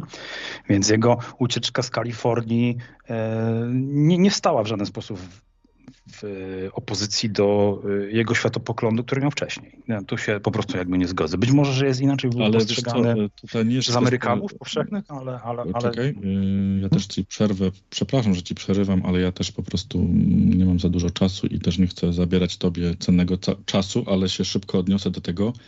Ja się właśnie tak, bo mm, twoja opinia jest tak jakby y, powiedziałeś, y, nie stoi w zgodzie z moją opinią, ale ja właśnie też tak uważam. Też mi się wydaje, że on od samego początku e, przyjął taką maskę, taką rolę e, z tego względu, że on, e, musisz wiedzieć, że on te swoje biznesy jak zaczął prowadzić, ja tutaj już mówię o tym okresie późniejszym od PayPala, e, on bardzo dużo korzystał z, e,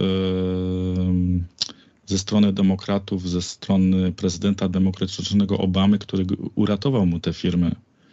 I dlatego Dokładnie, się zresztą też, y, Mhm. zresztą tomu też libertarianie potem y, bardzo mocno wyrzucali, wiesz, właśnie to, że ogromne, ogromne dotacje brał na, i na Tesla, y, i na SpaceX, że no SpaceX w gruncie rzeczy no, głównym klientem SpaceXa jest NASA, tak, czyli agencja państwowa. Ja ci, ja ci Dopłaty z, dla. Tesla bierze i tak dalej, i tak dalej, nie? I Ja globuje za tym, więc jakby, mm, jakby tam on ma No jakby tutaj dużo, dużo jakby stracił w oczach tych ludzi, którzy mieli takie poglądy, jak on miał wcześniej, więc tutaj Volta jego jest, ale raczej właśnie z drugą stroną, wręcz przeciwnie.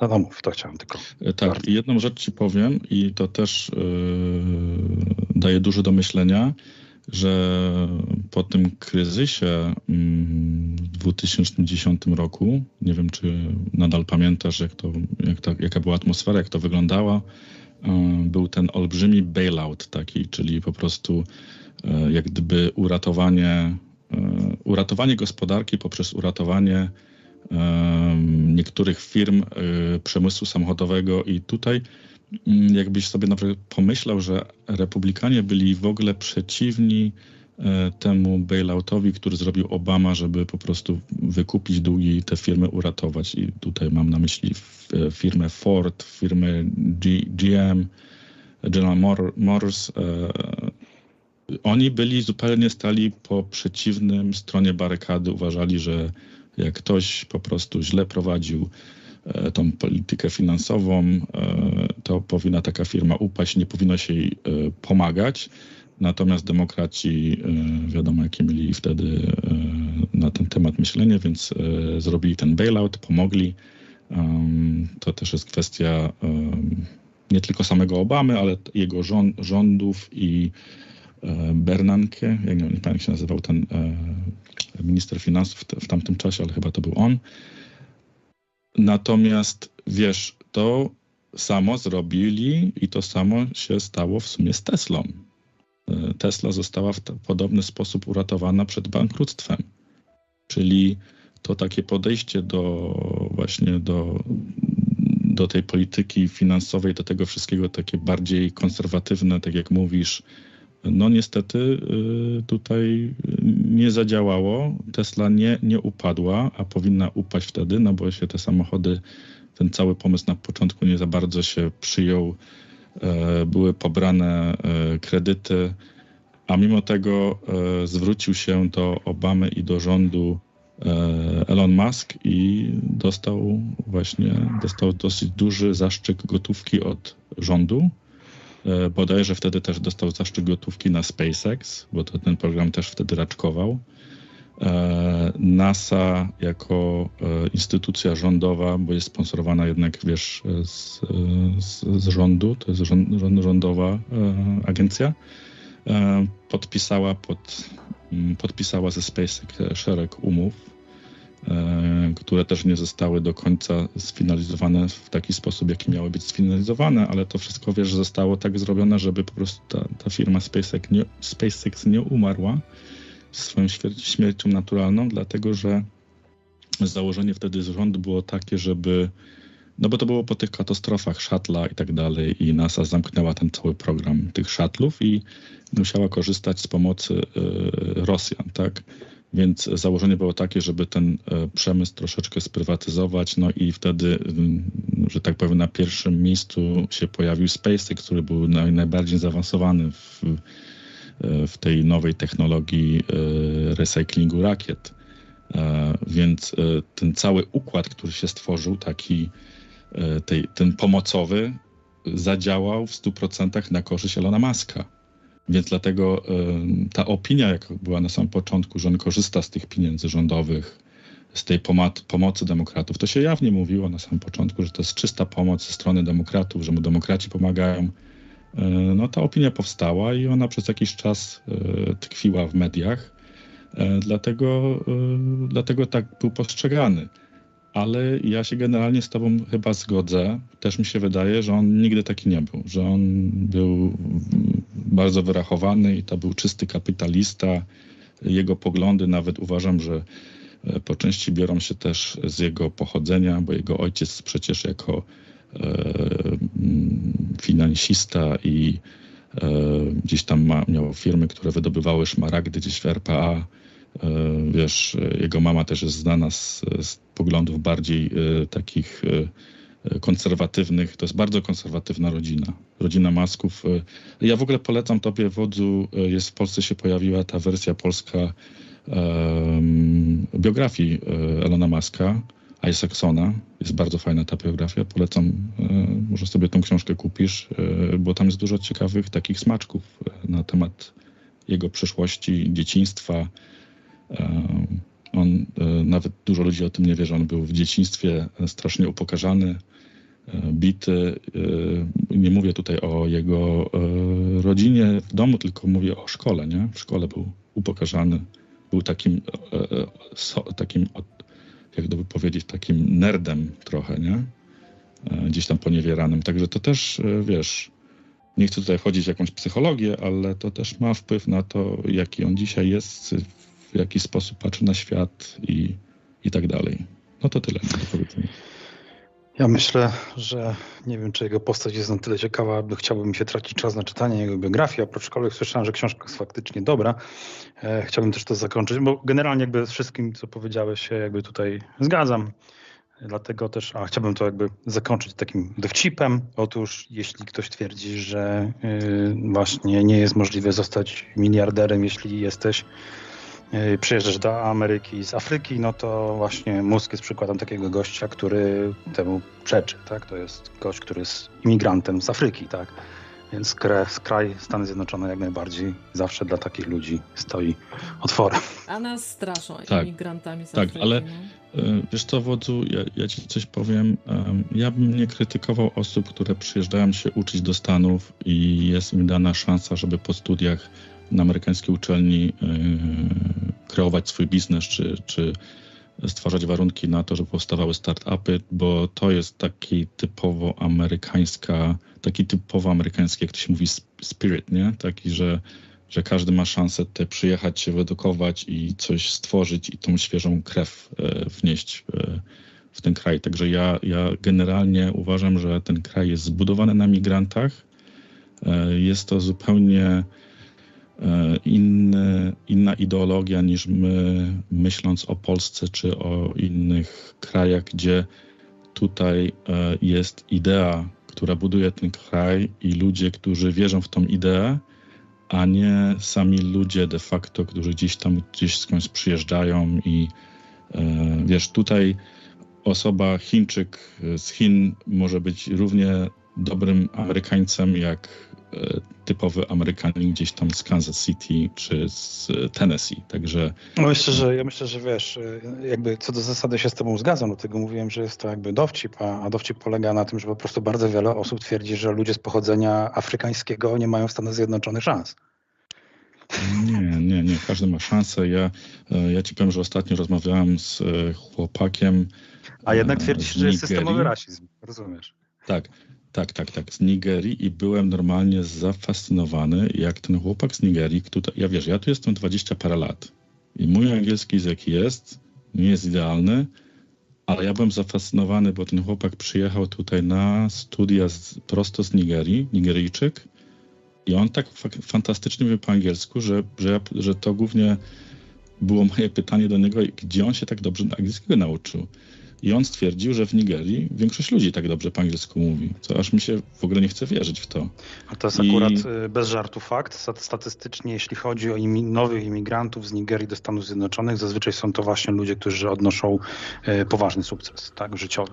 To jest to statystycznie jest pod, Mm, pod, z pod, jest to wi- widać to w statystykach.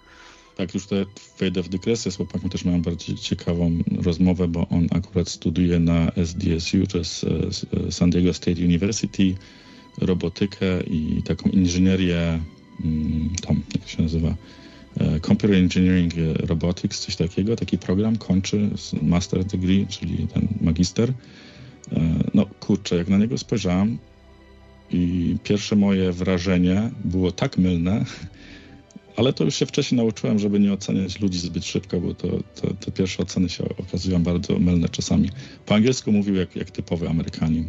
To w ogóle dla mnie było zaskoczenie, jak mi powiedział, że, że to jest tam jakiś powiedzmy standard, że w dużo, dużo tych krajów jest gdzieś tam w Afryce, gdzie naprawdę angielski język jest e, na bardzo wysokim poziomie. Nawet bym powiedział, że może wyższym poziomie niż e, generalnie w Polsce, gdzie jednak w Polsce jest bardzo dużo osób, która nie mówi zbyt dobrze po angielsku jeszcze. To się zmienia na, na, na lepsze oczywiście. Więc, e, więc tak to wygląda, nie? Ameryka to jest taki zlepek tych wszystkich ludzi, którzy przyjeżdżają, w coś tam wierzą. Natomiast to, że tutaj jest straszny rasizm i to wszystko e, mm, cały czas jak gdyby jest kontynuacja tego, to, to przez jakiś czas może było uśpione, ten rasizm, ta, ta walka tych e, ras w pewnym momencie może się wydawało, że, że, że, że to idzie ku lepszemu, jest uśpione, ale ja wiedziałem od początku, jak tu przyjechałem, że to jest kwestia czasu, że wystarczy, wystarczy w polityce pojawi się taki, taka osoba, która po prostu zacznie na tych strunach delikatnych grać, e, dzielić społeczeństwo, bo na tym, wiesz, na tym się też zbija kapitał polityczny, na, na takich podziałach, e, dzieleniu ludzi, więc wiedziałem, że to była kwestia czasu, że, że, że w Ameryce ten problem wróci, który był wcześniej, w latach 60., e, te segregacje rasowe. Nie, nie wiadomo, jak, jak to dalej będzie, bo to już nie jest kwestia podziału na białych i czarnych, ale tutaj jest bardzo dużo Azjatów też i trzeba wziąć pod uwagę, że to są kolejne problemy. Wiesz, e, jest bardzo duży, e, dużo takich e, przypadków, gdzie ci Azjaci są bardzo e, ostro, wiesz, na ulicy zaczepiani, e, czasami są pobici, także wiesz, no, no ja raczej nie sądzę, że Ameryka upadnie. Wydaje mi się, że, że jakaś taka opatrzność e, czuwa nad tym krajem, że, że w pewnym momencie, jak już się wydaje, że to wszystko po prostu legnie w gruzach i, i ma się kompletnie załamać, że gdzieś pojawia się jakaś taka opatrzność na samym końcu i ten kraj w jakiś sposób dziwny ratuje. Wierzę, że coś takiego istnieje, ten taki amerykański duch. Natomiast e, Może no, kosmici przykro się na to patrzy. Może kosmici jacyś tak. Nie chcę tutaj właśnie mówię, bo ja już chciałem skończyć, nie chcę wchodzić, bo to jest zupełnie odrębny temat, niezwiązany z tymi filmami, ale możemy zrobić jakąś taką audycję, że pogadać właśnie o tych sprawach takich, e, te różnice, jakie są między Polską, Ameryką, e, jak to funkcjonuje, e, systemy polityczne, to wszystko, także ja jestem tutaj otwarty do takiej dyskusji, ale to już bym zostawił może na jakąś inną audycję. Ale dziękuję Tobie, Wodzu, za poruszenie tego tematu. Elona Maska, um, odnośnie tej książki zdajesz sobie sprawę, że może nie, nie, nie pawasz e, sympatią do Elona Maska, natomiast powiem tylko Tobie, że ten sam autor, który napisał jego bi- biografię, napisał fantastyczną biografię Steve'a Jobsa, którą przeczytałem trzy razy, tak mi się podobała. Także może cię skłoni e, nie sam Elon Musk, a jego autor tej książki, który naprawdę fajną robotę robi. Także pozdrawiam, do usłyszenia. Dzięki, Misiu, do usłyszenia. A my tu musimy nawiązać e, od Ameryki do pana Kleksa. Otóż ja mam, słuchajcie, nawiązanie. O sobie kilka dni temu posłuchałam e, wywiadu w Melinie e, na SC Rock z Markiem Piekarczykiem, czyli wokalistą Tesa, który e, śpiewał tam e, ten Marsz Wilków e, w e, pierwowzorze, tak, Akademii Pana Kleksa. I on właśnie opowiadał o tych latach spędzonych w Stanach Zjednoczonych, kiedy on tam w latach 90. obraził się na rynek muzyczny w Polsce. E, zorientował się, że mimo to, że e, niby mamy nowy ustrój, a on i tak nie jest w stanie e, zarobić na utrzymanie rodziny z grania, e, więc po prostu spakował e, żonę i dzieci i wyemigrował do Stanów i tam pracował jako elektryk i bardzo dobrze sobie finansowo e, radził przez wiele, wiele lat. E, Także takie może naciągane e, nawiązanie do, do filmów. A ty, Wudzu, z jaką bajką do nas dzwonisz? No co, dzwoniłem właśnie w kwestii tego Elona Muska tak naprawdę. Mm, No ale polecasz tego o bajkach Northmana też. Northmana polecasz. E, To może nie już polecam go jeszcze. Polecam, polecam go, bo mi go polecono, natomiast go jeszcze nie obejrzałem, Aha. natomiast mam zamiar obejrzeć. Jest Okej. to Dlaczego o tym wspominałem? Bo mm, jest taki kanał historyczny, powiedzmy, w ten sposób, który się nazywa Mroczne Wieki i tam akurat on ma osobną recenzję. Jakby. Y, Mimo, że ten kanał jakby zajmuje się głównie historią y, z różnych tam epok, to jakby temu filmowi wyjątkowo poświęcił autor kanału recenzję, gdzie go bardzo chwalił za bardzo dobre oddanie kultury y, w tym także kultury materialnej, o wielk- za wielką dbałość o szczegóły, detale.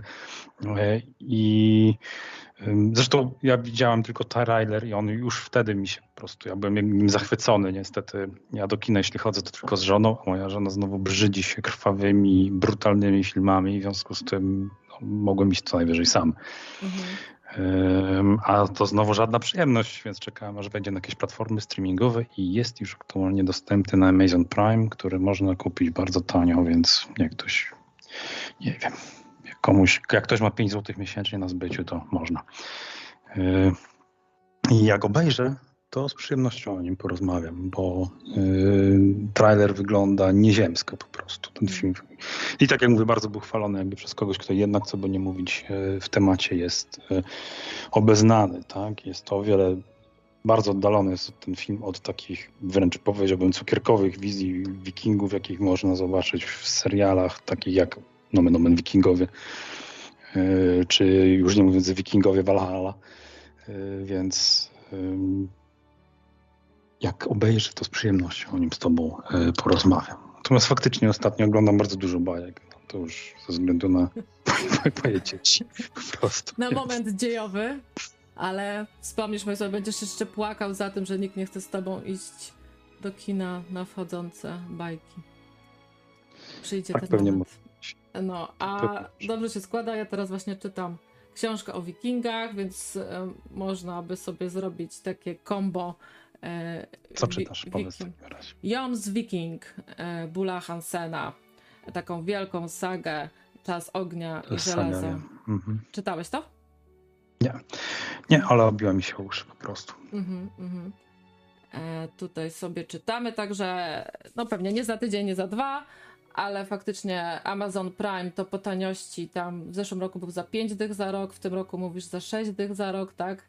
E, także sobie obejrzymy i można jeszcze Norsemenów pod to też podpiąć, także e, jeśli na nocnym radiu do tej Tak, to było, prawda.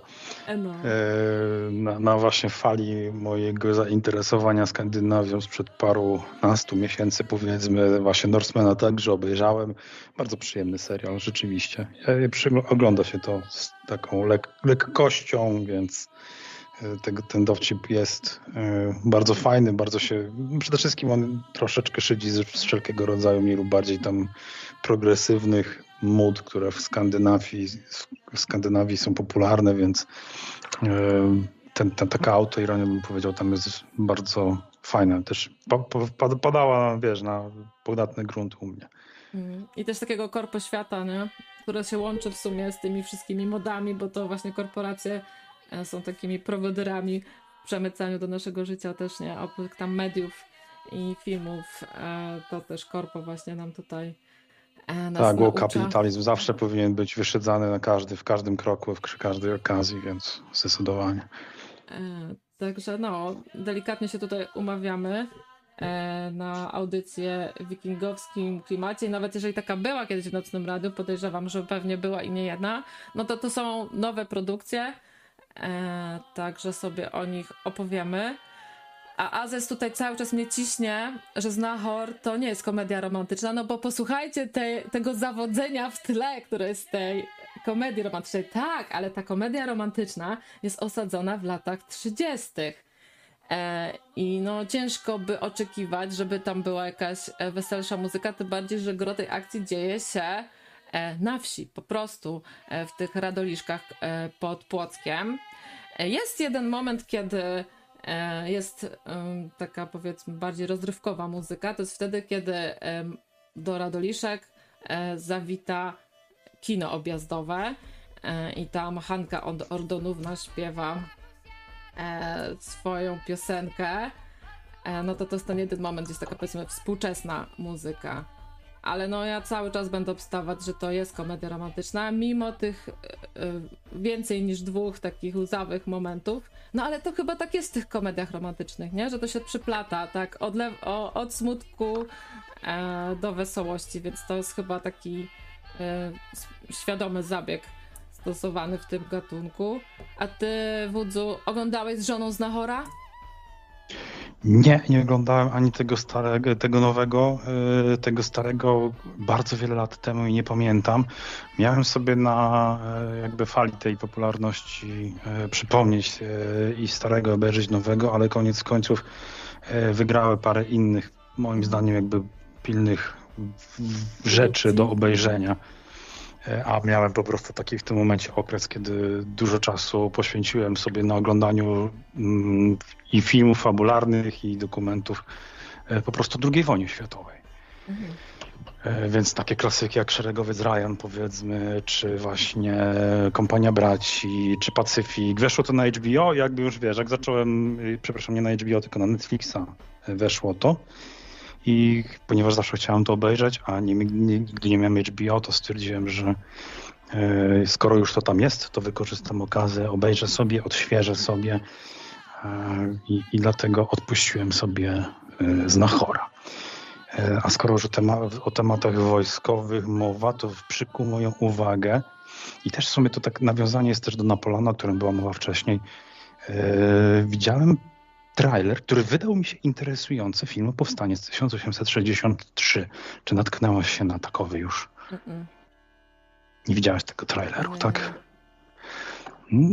Ciekawe to jest. Cie- Cieka ciekawie się zapowiada, że tak powiem. E, z przynajmniej moc, no po tak trywialnej rzeczy jak trailer e, sądzić. Oczywiście jak się film e, obejrzy, to się będziemy mogli więcej wypowiedzieć. E, z filmów o powstaniu styczniowym, nie wiem czy kojarzysz taki film, bodajże Szwadron? Nie. On jest chyba o powstaniu styczniowym, jak dobrze kojarzę. To był świetny film w każdym razie. Ja go widziałem bardzo dawno temu, więc nie pamiętam już dokładnie o co chodziło, ale e, też wspaniałe, wspaniała ekranizacja, e, wspania- wspaniała fabuła oparta o, e, znaczy osadzona w tamtych realiach. No więc będę miał nowy, że tak powiem, motyw przewodni e, filmowy, kiedy już e, e, kiedy już ten powst- powstaniec wejdzie do kin, powiedzmy, jeśli się na niego wybiorę, jeśli się zdecyduję na niego wybrać, oczywiście. Zobaczymy. Mm, No, natomiast y, powiedz mi jeszcze jedno pytanie, czy Dune 2 już miało premierę, czy nie? Nie, jeszcze nie. O, panie, nie. Jeszcze nie. Byś usłyszał o tym.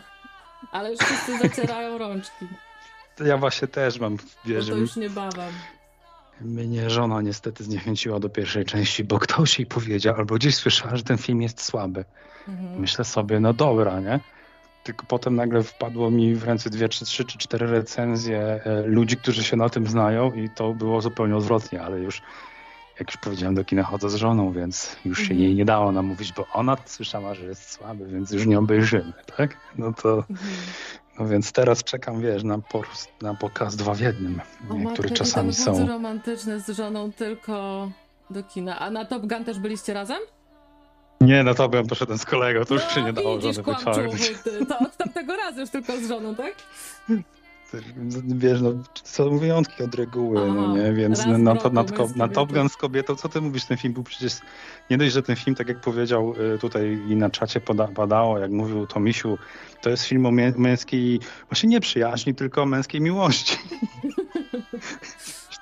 jest, film, który ewidentnie promuje miłość e, między mężczyznami. Zresztą jest taki słynny fragmencik w pewnej komedii, gdzie występuje jako aktor Quentin Tarantino i właśnie o tym opowiada. Niestety nie pamiętam dokładnego cytatu, ale, ale jeśli ktoś sobie wyszuka tam w, na YouTube mm, Quentin Tarantino i Top Gun, to na pewno ten fragment znajdzie i jest tam w tym po prostu tyle niesamowicie przejmującej prawdy, że można ze śmiechu skonać. Naprawdę, jest, to jest świetne. Polecam ten fragmencik e, z Quentinem, koniecznie. E, nie, a Top Gun, tak ja już nie wiem, już się wypowiadałem, ten, ten, ten film jest straszny, po prostu ten film jest tak porażkowy, że nie mieści się to po prostu w głowie, po prostu ilość zastosowanych kalek scenariuszowych, wszystko są takie zbiór, bo ty widziałaś to niedawno, prawda? Tak, na dniach, że tak powiem.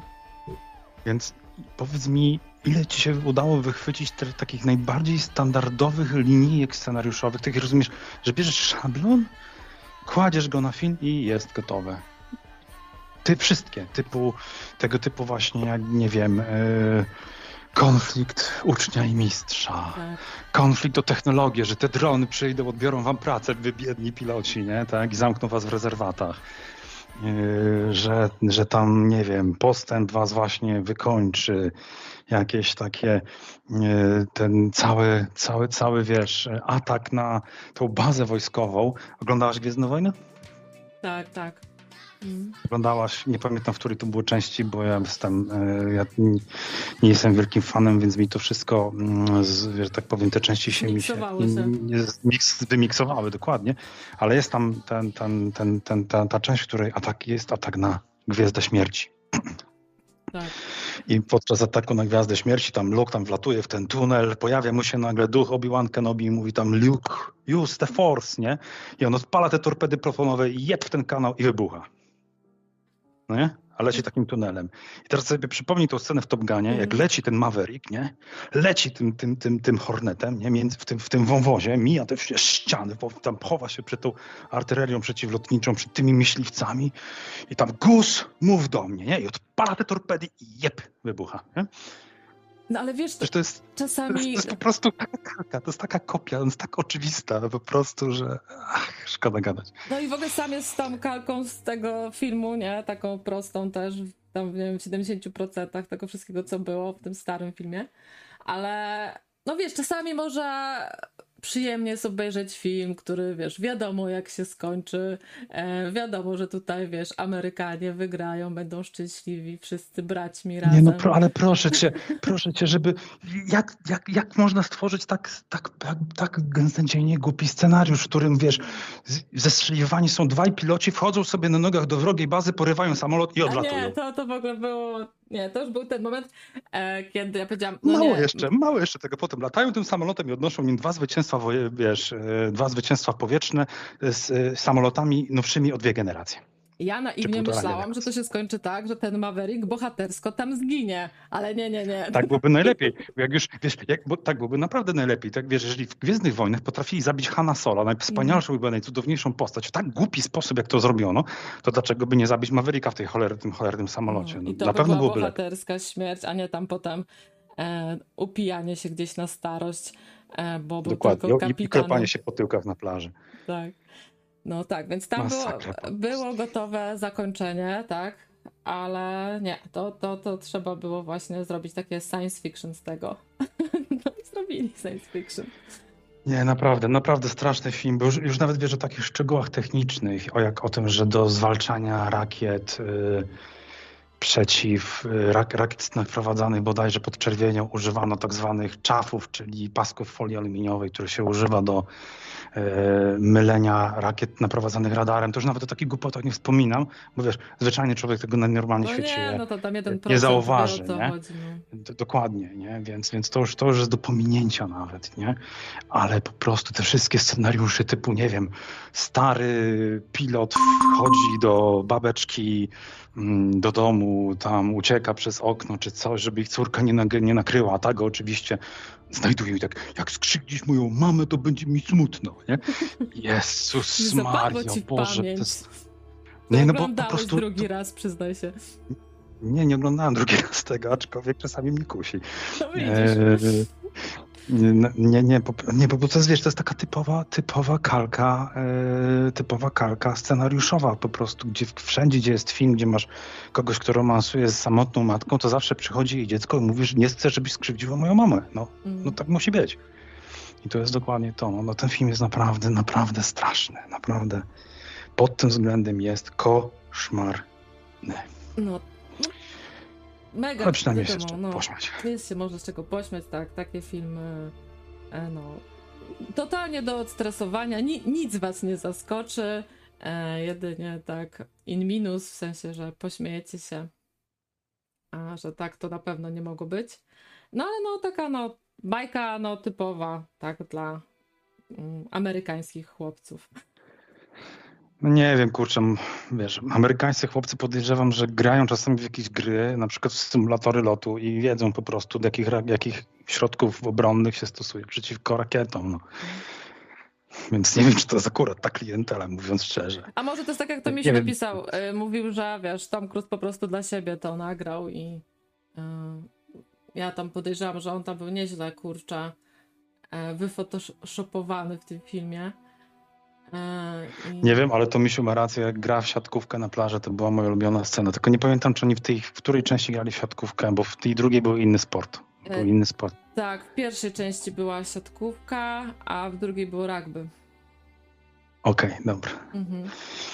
I w obu częściach, w obu dyscyplinach e, Tom Cruise wyglądał dokładnie tak samo. E, A powiedz mi na koniec, widziałaś e, chłopów? Tak, tak, widziałam chłopów. Było w spoilerze o chłopach?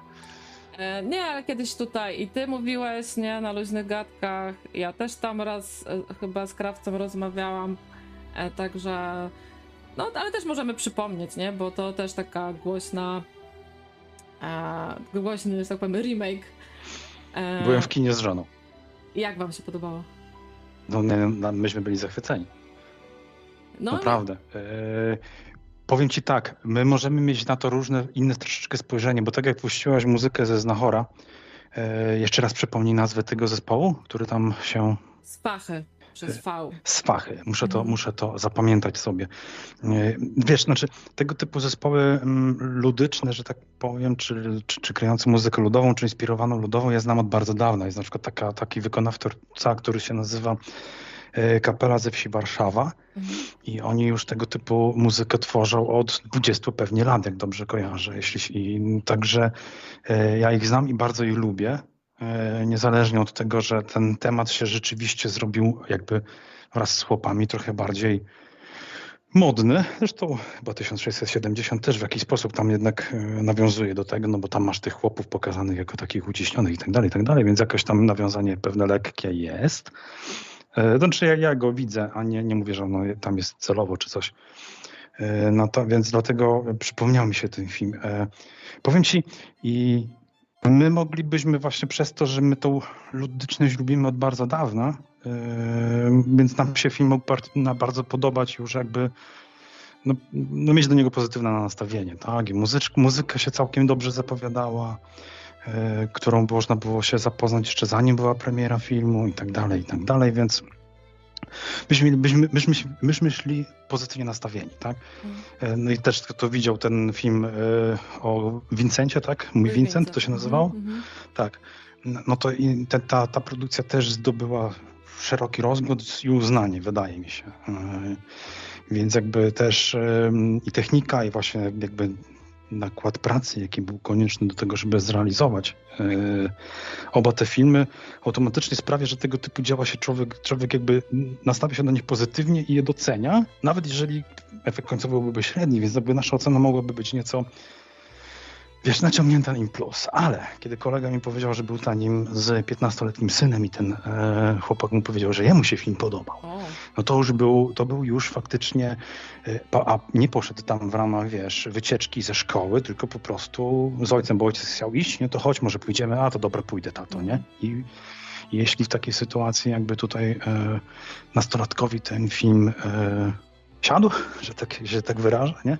No to e, znaczy, że faktycznie udało się twórcom e, odświeżyć ten przekaz, odświeżyć tą opowieść, e, przenieść ją w te jakby prze, przekazać ją w taki sposób, aby do współczesnego twórcy w jakiś sposób przemawiała, poruszała rzeczy, które są dla niego ważne, istotne z jakiegoś tam powodu. Więc film się wydaje być wielkim sukcesem. Niestety wielkie rozczarowanie. E, Podobno w nominacjach do Oscarów zupełnie, zupełnie Pominięty. pominięty.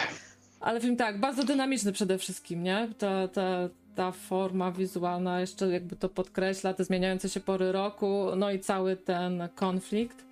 E, także to przede wszystkim. No Świetne, no nawiązanie, wiesz, do obrazów Helmońskiego i nie tylko, tam jest i do, i do Rembrandta, bo i do wielu innych, takich mniej lub bardziej klasycznych em, arcydzieł sztuki malarskiej, e, które tam można wyłowić, wychwycić.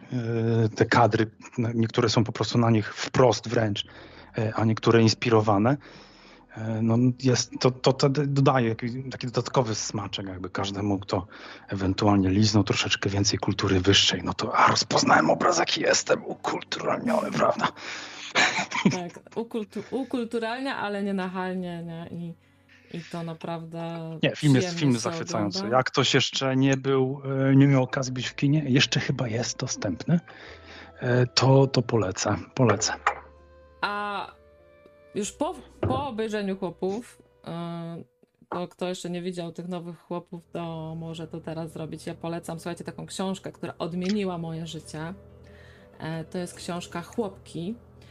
E, To Tak. jest e, taki, wiecie co, e, horror po prostu pierwszej wody, tylko to jest horror na faktach, które przeżywały nasze prababki.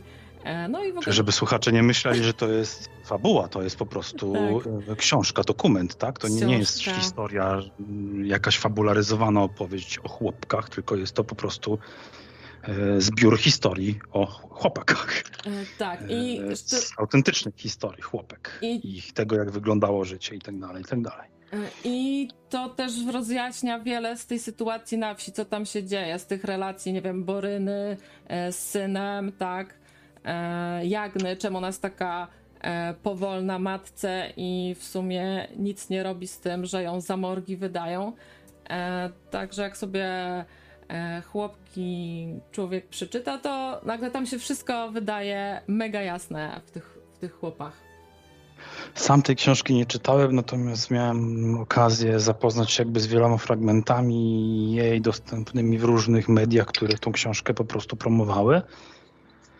E, więc e, jakby z tych fragmentów sądząc jakby i zresztą też słysząc jakby o tej, o tej książce też słyszałem w kilku różnych miejscach, to, to faktycznie jest to książka niezwykle e, ciekawa i niezwykle pouczająca. Ale No, ukazująca tak wszystkim- jakby horror życia, z jakim Tak. musieli się mierzyć e, w ówczesnym, w ówczesnym czasie chłopi. Chyba ogólnie, bo moim zdaniem to jest nie tylko opowieść jednak o kobietach, podejrzewam, ona pokazuje ogólnie e, jakby całość życia No, e, gro na tej... polskiego społeczeństwa, tak, którego tam było, nie wiem, 80%, tak, to przecież wszyscy my Chyba jesteśmy więcej. z chłopów.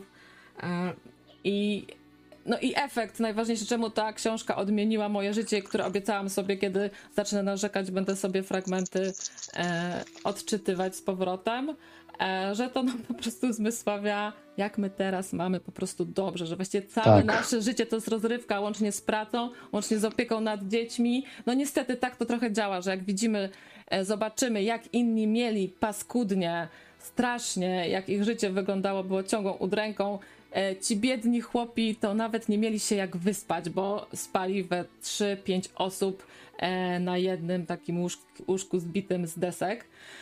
E, I jak sobie e, to uświadomisz, no to zaczynasz doceniać to, co masz, nie? I te swo- twoje obowiązki to są po prostu... Zgadza się i to wiesz, że niczym. 250 lat temu powiedzmy, nie? To jest, to jest, to zgadza się. Eee, to jest, to jest wszystko prawda. Zresztą takiej literatury mm, mm, Która odmienia twoje życie. Tak, ale nie, bo jeszcze sprawdzam e, o co chodzi. Tutaj jesteśmy poprawieni językowo. Słowo ludyczność rzeczywiście oznacza coś zupełnie innego. Nie chodzi o to, że to jest coś jest ludowe. E, dziękujemy za poprawienie. E, Natomiast chodzi nam oczywiście cały czas o tym, że coś jest właśnie mm, nie takie ludowe wprost, tylko nawiązuje, czy chłopskie wprost, tylko tak bardziej jest nawiązaniem do czegoś. Taka była tu chyba intencja, ale faktycznie to słowo oznacza zupełnie coś innego. Wiesz co, takiej literatury o, dotyczącej chłopów i, i ich sytuacji w ostatnich pięciu latach było więcej. Tytułów sobie już teraz nie przypomnę, ale każdy, byłby zainteresowanym tematem, na pewno odnajdzie to. E, Cieszę się, że taka literatura wychodzi. Cieszę się, że ona właśnie jakby e, pokazuje to, jak wyglądało życie chłopa, bo jest właśnie, zapominamy chyba o tym, e, a szczególnie tutaj znowu e, ludzie, którzy są, którym bliska jest w jakiś sposób mm, ta mocno prawa strona polityki, wspominają o tym, że kiedy rozmawiają o tej naszej wspaniałej, wielkiej Polsce, właśnie była tutaj mowa zresztą dzisiaj też odnośnie tego serialu 1670, prawda, gdzie tam była jakaś tu obawa wyrażona przez Tomisia, że to nasze społeczeństwo tak może trochę przesadnie być może rozkochane w micie sarmackim, o tej wspaniałej, cudownej husarii, która to pod Kolcholmem pokonywała e, dziesięciokrotnie liczniejsze siły. Mm, Może zapominamy o tym właśnie, że ta husaria e, to jest ładna opowieść, fajna, ale jednak e, 90% chłopów, e, ludzi, którzy wtedy mieszkali, to, to byli chłopi, tak, którzy e, ciężko pracowali na polu, brali, byli brani w jasyr, ich e, wsie były doszczętnie palone, a oni sami często, gęsto po prostu ginęli, mimo tego, że ktoś im w zamian za jakąś ochronę niby w ramach kontraktu społecznego, jeżeli można tak to w ogóle nazwać, obiecał, tak. Więc, więc nie tak, to nie tak działało po prostu. Nie. Tak, i też takie idealizowanie tej Polski międzywojennej, nie? I tego, co tam się działo, to też tutaj zostajemy sprowadzeni na ziemię właśnie przez taką książkę właśnie jak Chłopki. No ja jeszcze te wspomnienia z lat dwudziestych to miałem, e, mogłem z nimi mm, obcować bezpośrednio z osobami, które, te, z tymi, które tymi wspomnieniami się dzieliły, tak, bo e, czy we wspomnieniach mojej babci, czy e, która opowiadała jakby to, co pamiętała o swojej matce, mojej prababce, która na dworze u hrabiów skrzyńskich e, jako podrzędna posługaczka mm, pracowała, podczas gdy na, nad holem e, i wszyscy właśnie żyli w biedzie i nędzy, podczas gdy nad holem e, u pana hrabiego w pałacu na, na suficie tego holu było wielkie akwarium, w którym pływały sobie japońskie karpie. No więc tak, rzeczywiście, mm, mając, mając jakby wiesz, w głowie tą przepaść i tę historię, e, tą przepaść poziomu życia, tak? E, Z jaką taka e, moja prababka musiała się mierzyć. No, no to jakby, a jednocześnie właśnie tak jak, tak jak tutaj gdzieś tam Grzesiu napisał nie? Na, na czacie, że w tym samym czasie ludzie właśnie żyli w jednej izbie, w drugiej były zwierzęta, 12 osób na kupie, no jedno, wspiając rotacyjnie. Także... No, aż się nasuwa pytanie, nie? Co się stało, że w, tra- w ciągu tam kilkudziesięciu lat udało się tą przepaść zasypać, ale to jest, słuchajcie, temat na kolejną audycję, w której już byśmy się z wodzem pokłócili, już by nie było tak miło. Czemu? Odnośnie, odnośnie PRL-u? E, odnośnie komuny, tak. E, bo A czy akurat, czekaj, no odpowiedź. to ale właśnie, czy, właśnie pytanie brzmi, czy byśmy się pokłócili, bo jednak e, mm, no jednak ich, że tak powiem, pewne osiągnięcie pewnym osiągnięciom cywilizacyjnym tego okresu trudno odmówić, oddać honoru, że tak powiem, w jakiś sposób, tak? Mm. Także mm, może w ten sposób e, komuna skorygowała rzeczy, które powinny być skorygowane po prostu w inny sposób. E, ale skorygowane być musiały. Tak. Może nie w ten sposób, ale skorygowane być musiały. To, to zdecydowanie. Tak, bo inaczej byśmy jeszcze i setki lat nie doszli do tego, co mamy teraz, nie? E, także przemiany społeczne jakieś, gdyby nie ta komuna, gdyby nie ta przewałka, to by trwały po prostu wiekami, a i tak pewnie byśmy do tego e, nie doszli, co jest teraz. Tu Azes pisze, że o Oscara ma szansę powalczyć koniec lata z chłopów. No tak, bo jeszcze jakby mm, rzeczywiście pojawiły się tylko chyba tak zwane krótkie listy w tych kategoriach najważniejszych i tam chłopi się nie pojawili, natomiast y, są kategorie, na których krótkich list się nie publikuje i tam rzeczywiście jeszcze nie wiemy, czy chłopi się koniec końców nie pojawią. Chyba, że coś jest mm, Chyba, że coś, czegoś, czegoś, czy coś mylę tutaj. A ta rozczesała, rozpuściła, to tutaj właśnie przed chwilą tle leciała, bo wam właśnie teraz zapoduję, zapodaję muzykę, zapoduję e, muzykę z chłopów.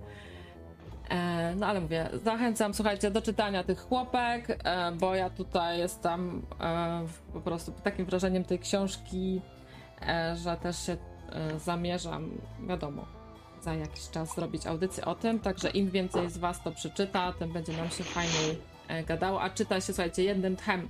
Naprawdę ciężko się od tego horroru, cały czas mówię na faktach, ciekawy- oderwać.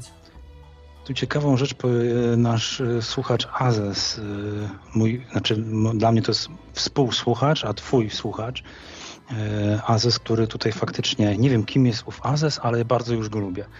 E, Bo po pierwsze reklamuje tutaj nam Bolesława Prusa, jego lalkę, czyli te bardziej pozytywistyczne mm, e, podejście do pewnych zagadnień. Oczywiście tu się całkowicie chyba e, zgadzamy, tak. Widzisz, jak myślisz, e, czy e, Tak, to ja jakaś, e, jakaś ekranizacja, ekrani, ekranizacja lalki była? W ogóle była, prawda? Nie, no była, była. I był film, i, i serial był. Ale to no też taka może, która już by się prosiła o odświeżenie.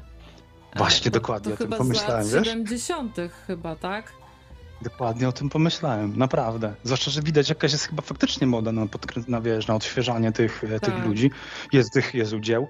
E, To faktycznie to byłoby taka rzecz, która w nowym świetle mogłaby bez większych zmian naprawdę się ciekawie e, zaprezentować. I to nawet, tak jak mówię, nie trzeba byłoby jakichś szczególnie większych mm, jakichś większych zmian tutaj robić. Oczywiście polecamy Mengera i Mises. On oczywiście Misesa to zawsze i wszędzie. Święty Mises chwalony być musi.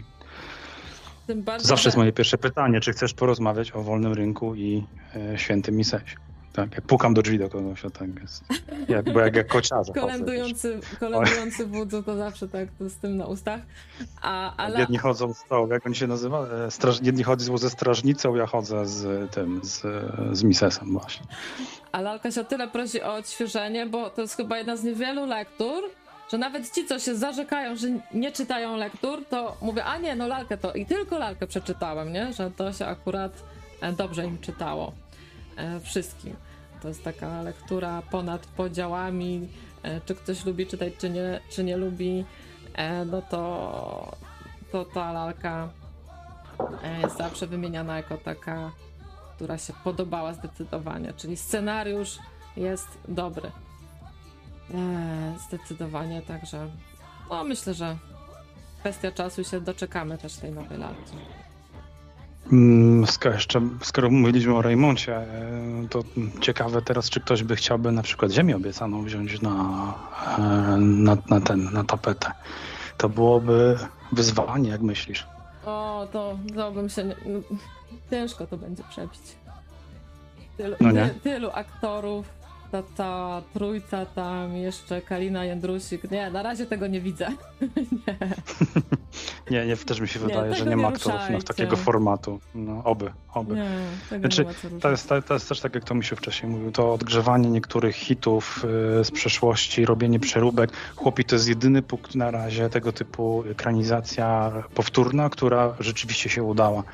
E, Ale nies- niestety większość to, jest, to, są, to, są, to są porażki. E, no, Disney w tym przoduje ostatnio w robieniu nowych przeróbek. mała syrenka? Ktoś byś widział? Małą syrenkę? Na przykład. Tak? Nie, nie widziałem. Nie. E, nie widziałem, nie widziałem też Nowej Śnieżki, gdzie w rolę e, owej bladolicej księżniczki wcieliła się aktorka będąca e, bodajże pochodzenia hiszpańskiego, znaczy Mhm. meksykańskiego, la- latynoskiego, o, to, tego już słowa mi trzeba było. E, także myślę, że tego zresztą, tego typu smaczków chyba jest e, znacznie więcej, więc oni robią teraz remake'i. Bardzo, bardzo dużo tych remake'ów zrobili. Same sukcesy. To może niech się tego- ta łukowa po prostu fala przetoczy i to w końcu będzie musiało odbić, to wtedy róbmy sobie te, te remake'i, na które czekamy. E, także myślę, że taka Bardzo dobry pomysł. będzie najlepsza. A jeszcze a propos tutaj e, tej meksykańskiej królewny Śnieżki, to e, z tych pas, które tutaj popełniono w Akademii Pana Kleksa, już wam o tym e, chłopczyku na wózku inwalidzkim opowiadałam, jak mu tam pan Kleks kazał ćwiczyć, grać w rugby po prostu i tyle. E, To właśnie też pas, bo To jak Korwin-Mikke jest w takim razie, Kleksy. e, osoby niskorosłe zostały pokazane jako krasnoludki. Tak, I, i to takich rzeczy już też się nie robi e, w tym. Netflixowym świecie, także to, to też po prostu się nie, nie popisali się w tym momencie. No ale jednak co by nie mówić, y, to wiesz, Adasia zmienili na AD, więc w gruncie rzeczy Mm. No tak, tak, e, tak. No to się wyrównuje, masz rację. Tak jak e, czy tam nawet jest przewaga, tak, ta inkluzywność na plus e, w Akademii Pana Kleksa.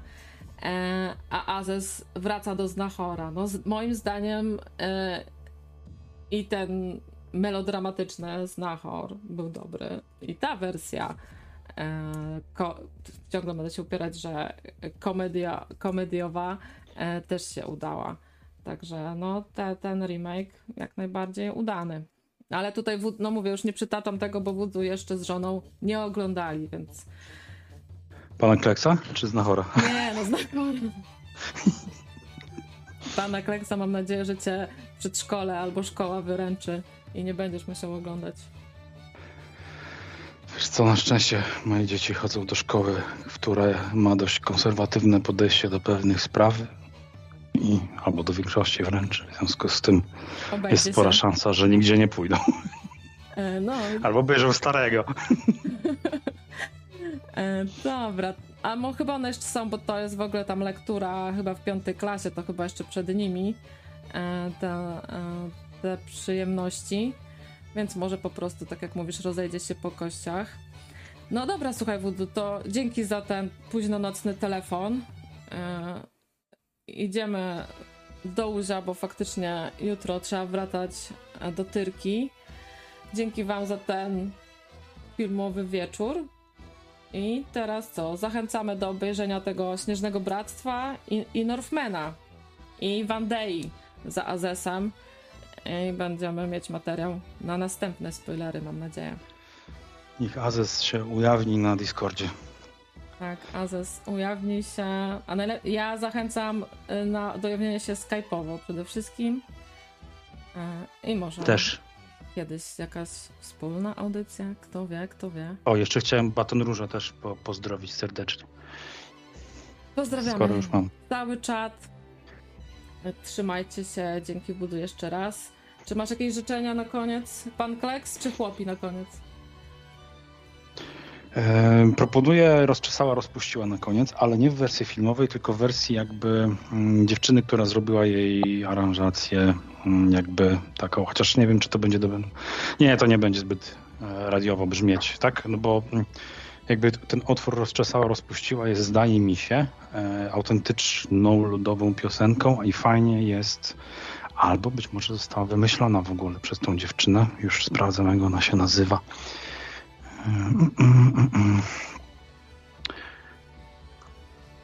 Ja tutaj mam kilka wersji. Jakaś Zosia, jakaś Julia Karolina. Nie wiem, No bo teraz, teraz ta piosenka jest modna, ale ja mówię o takim z Karolina Węgrzyn konkretnie.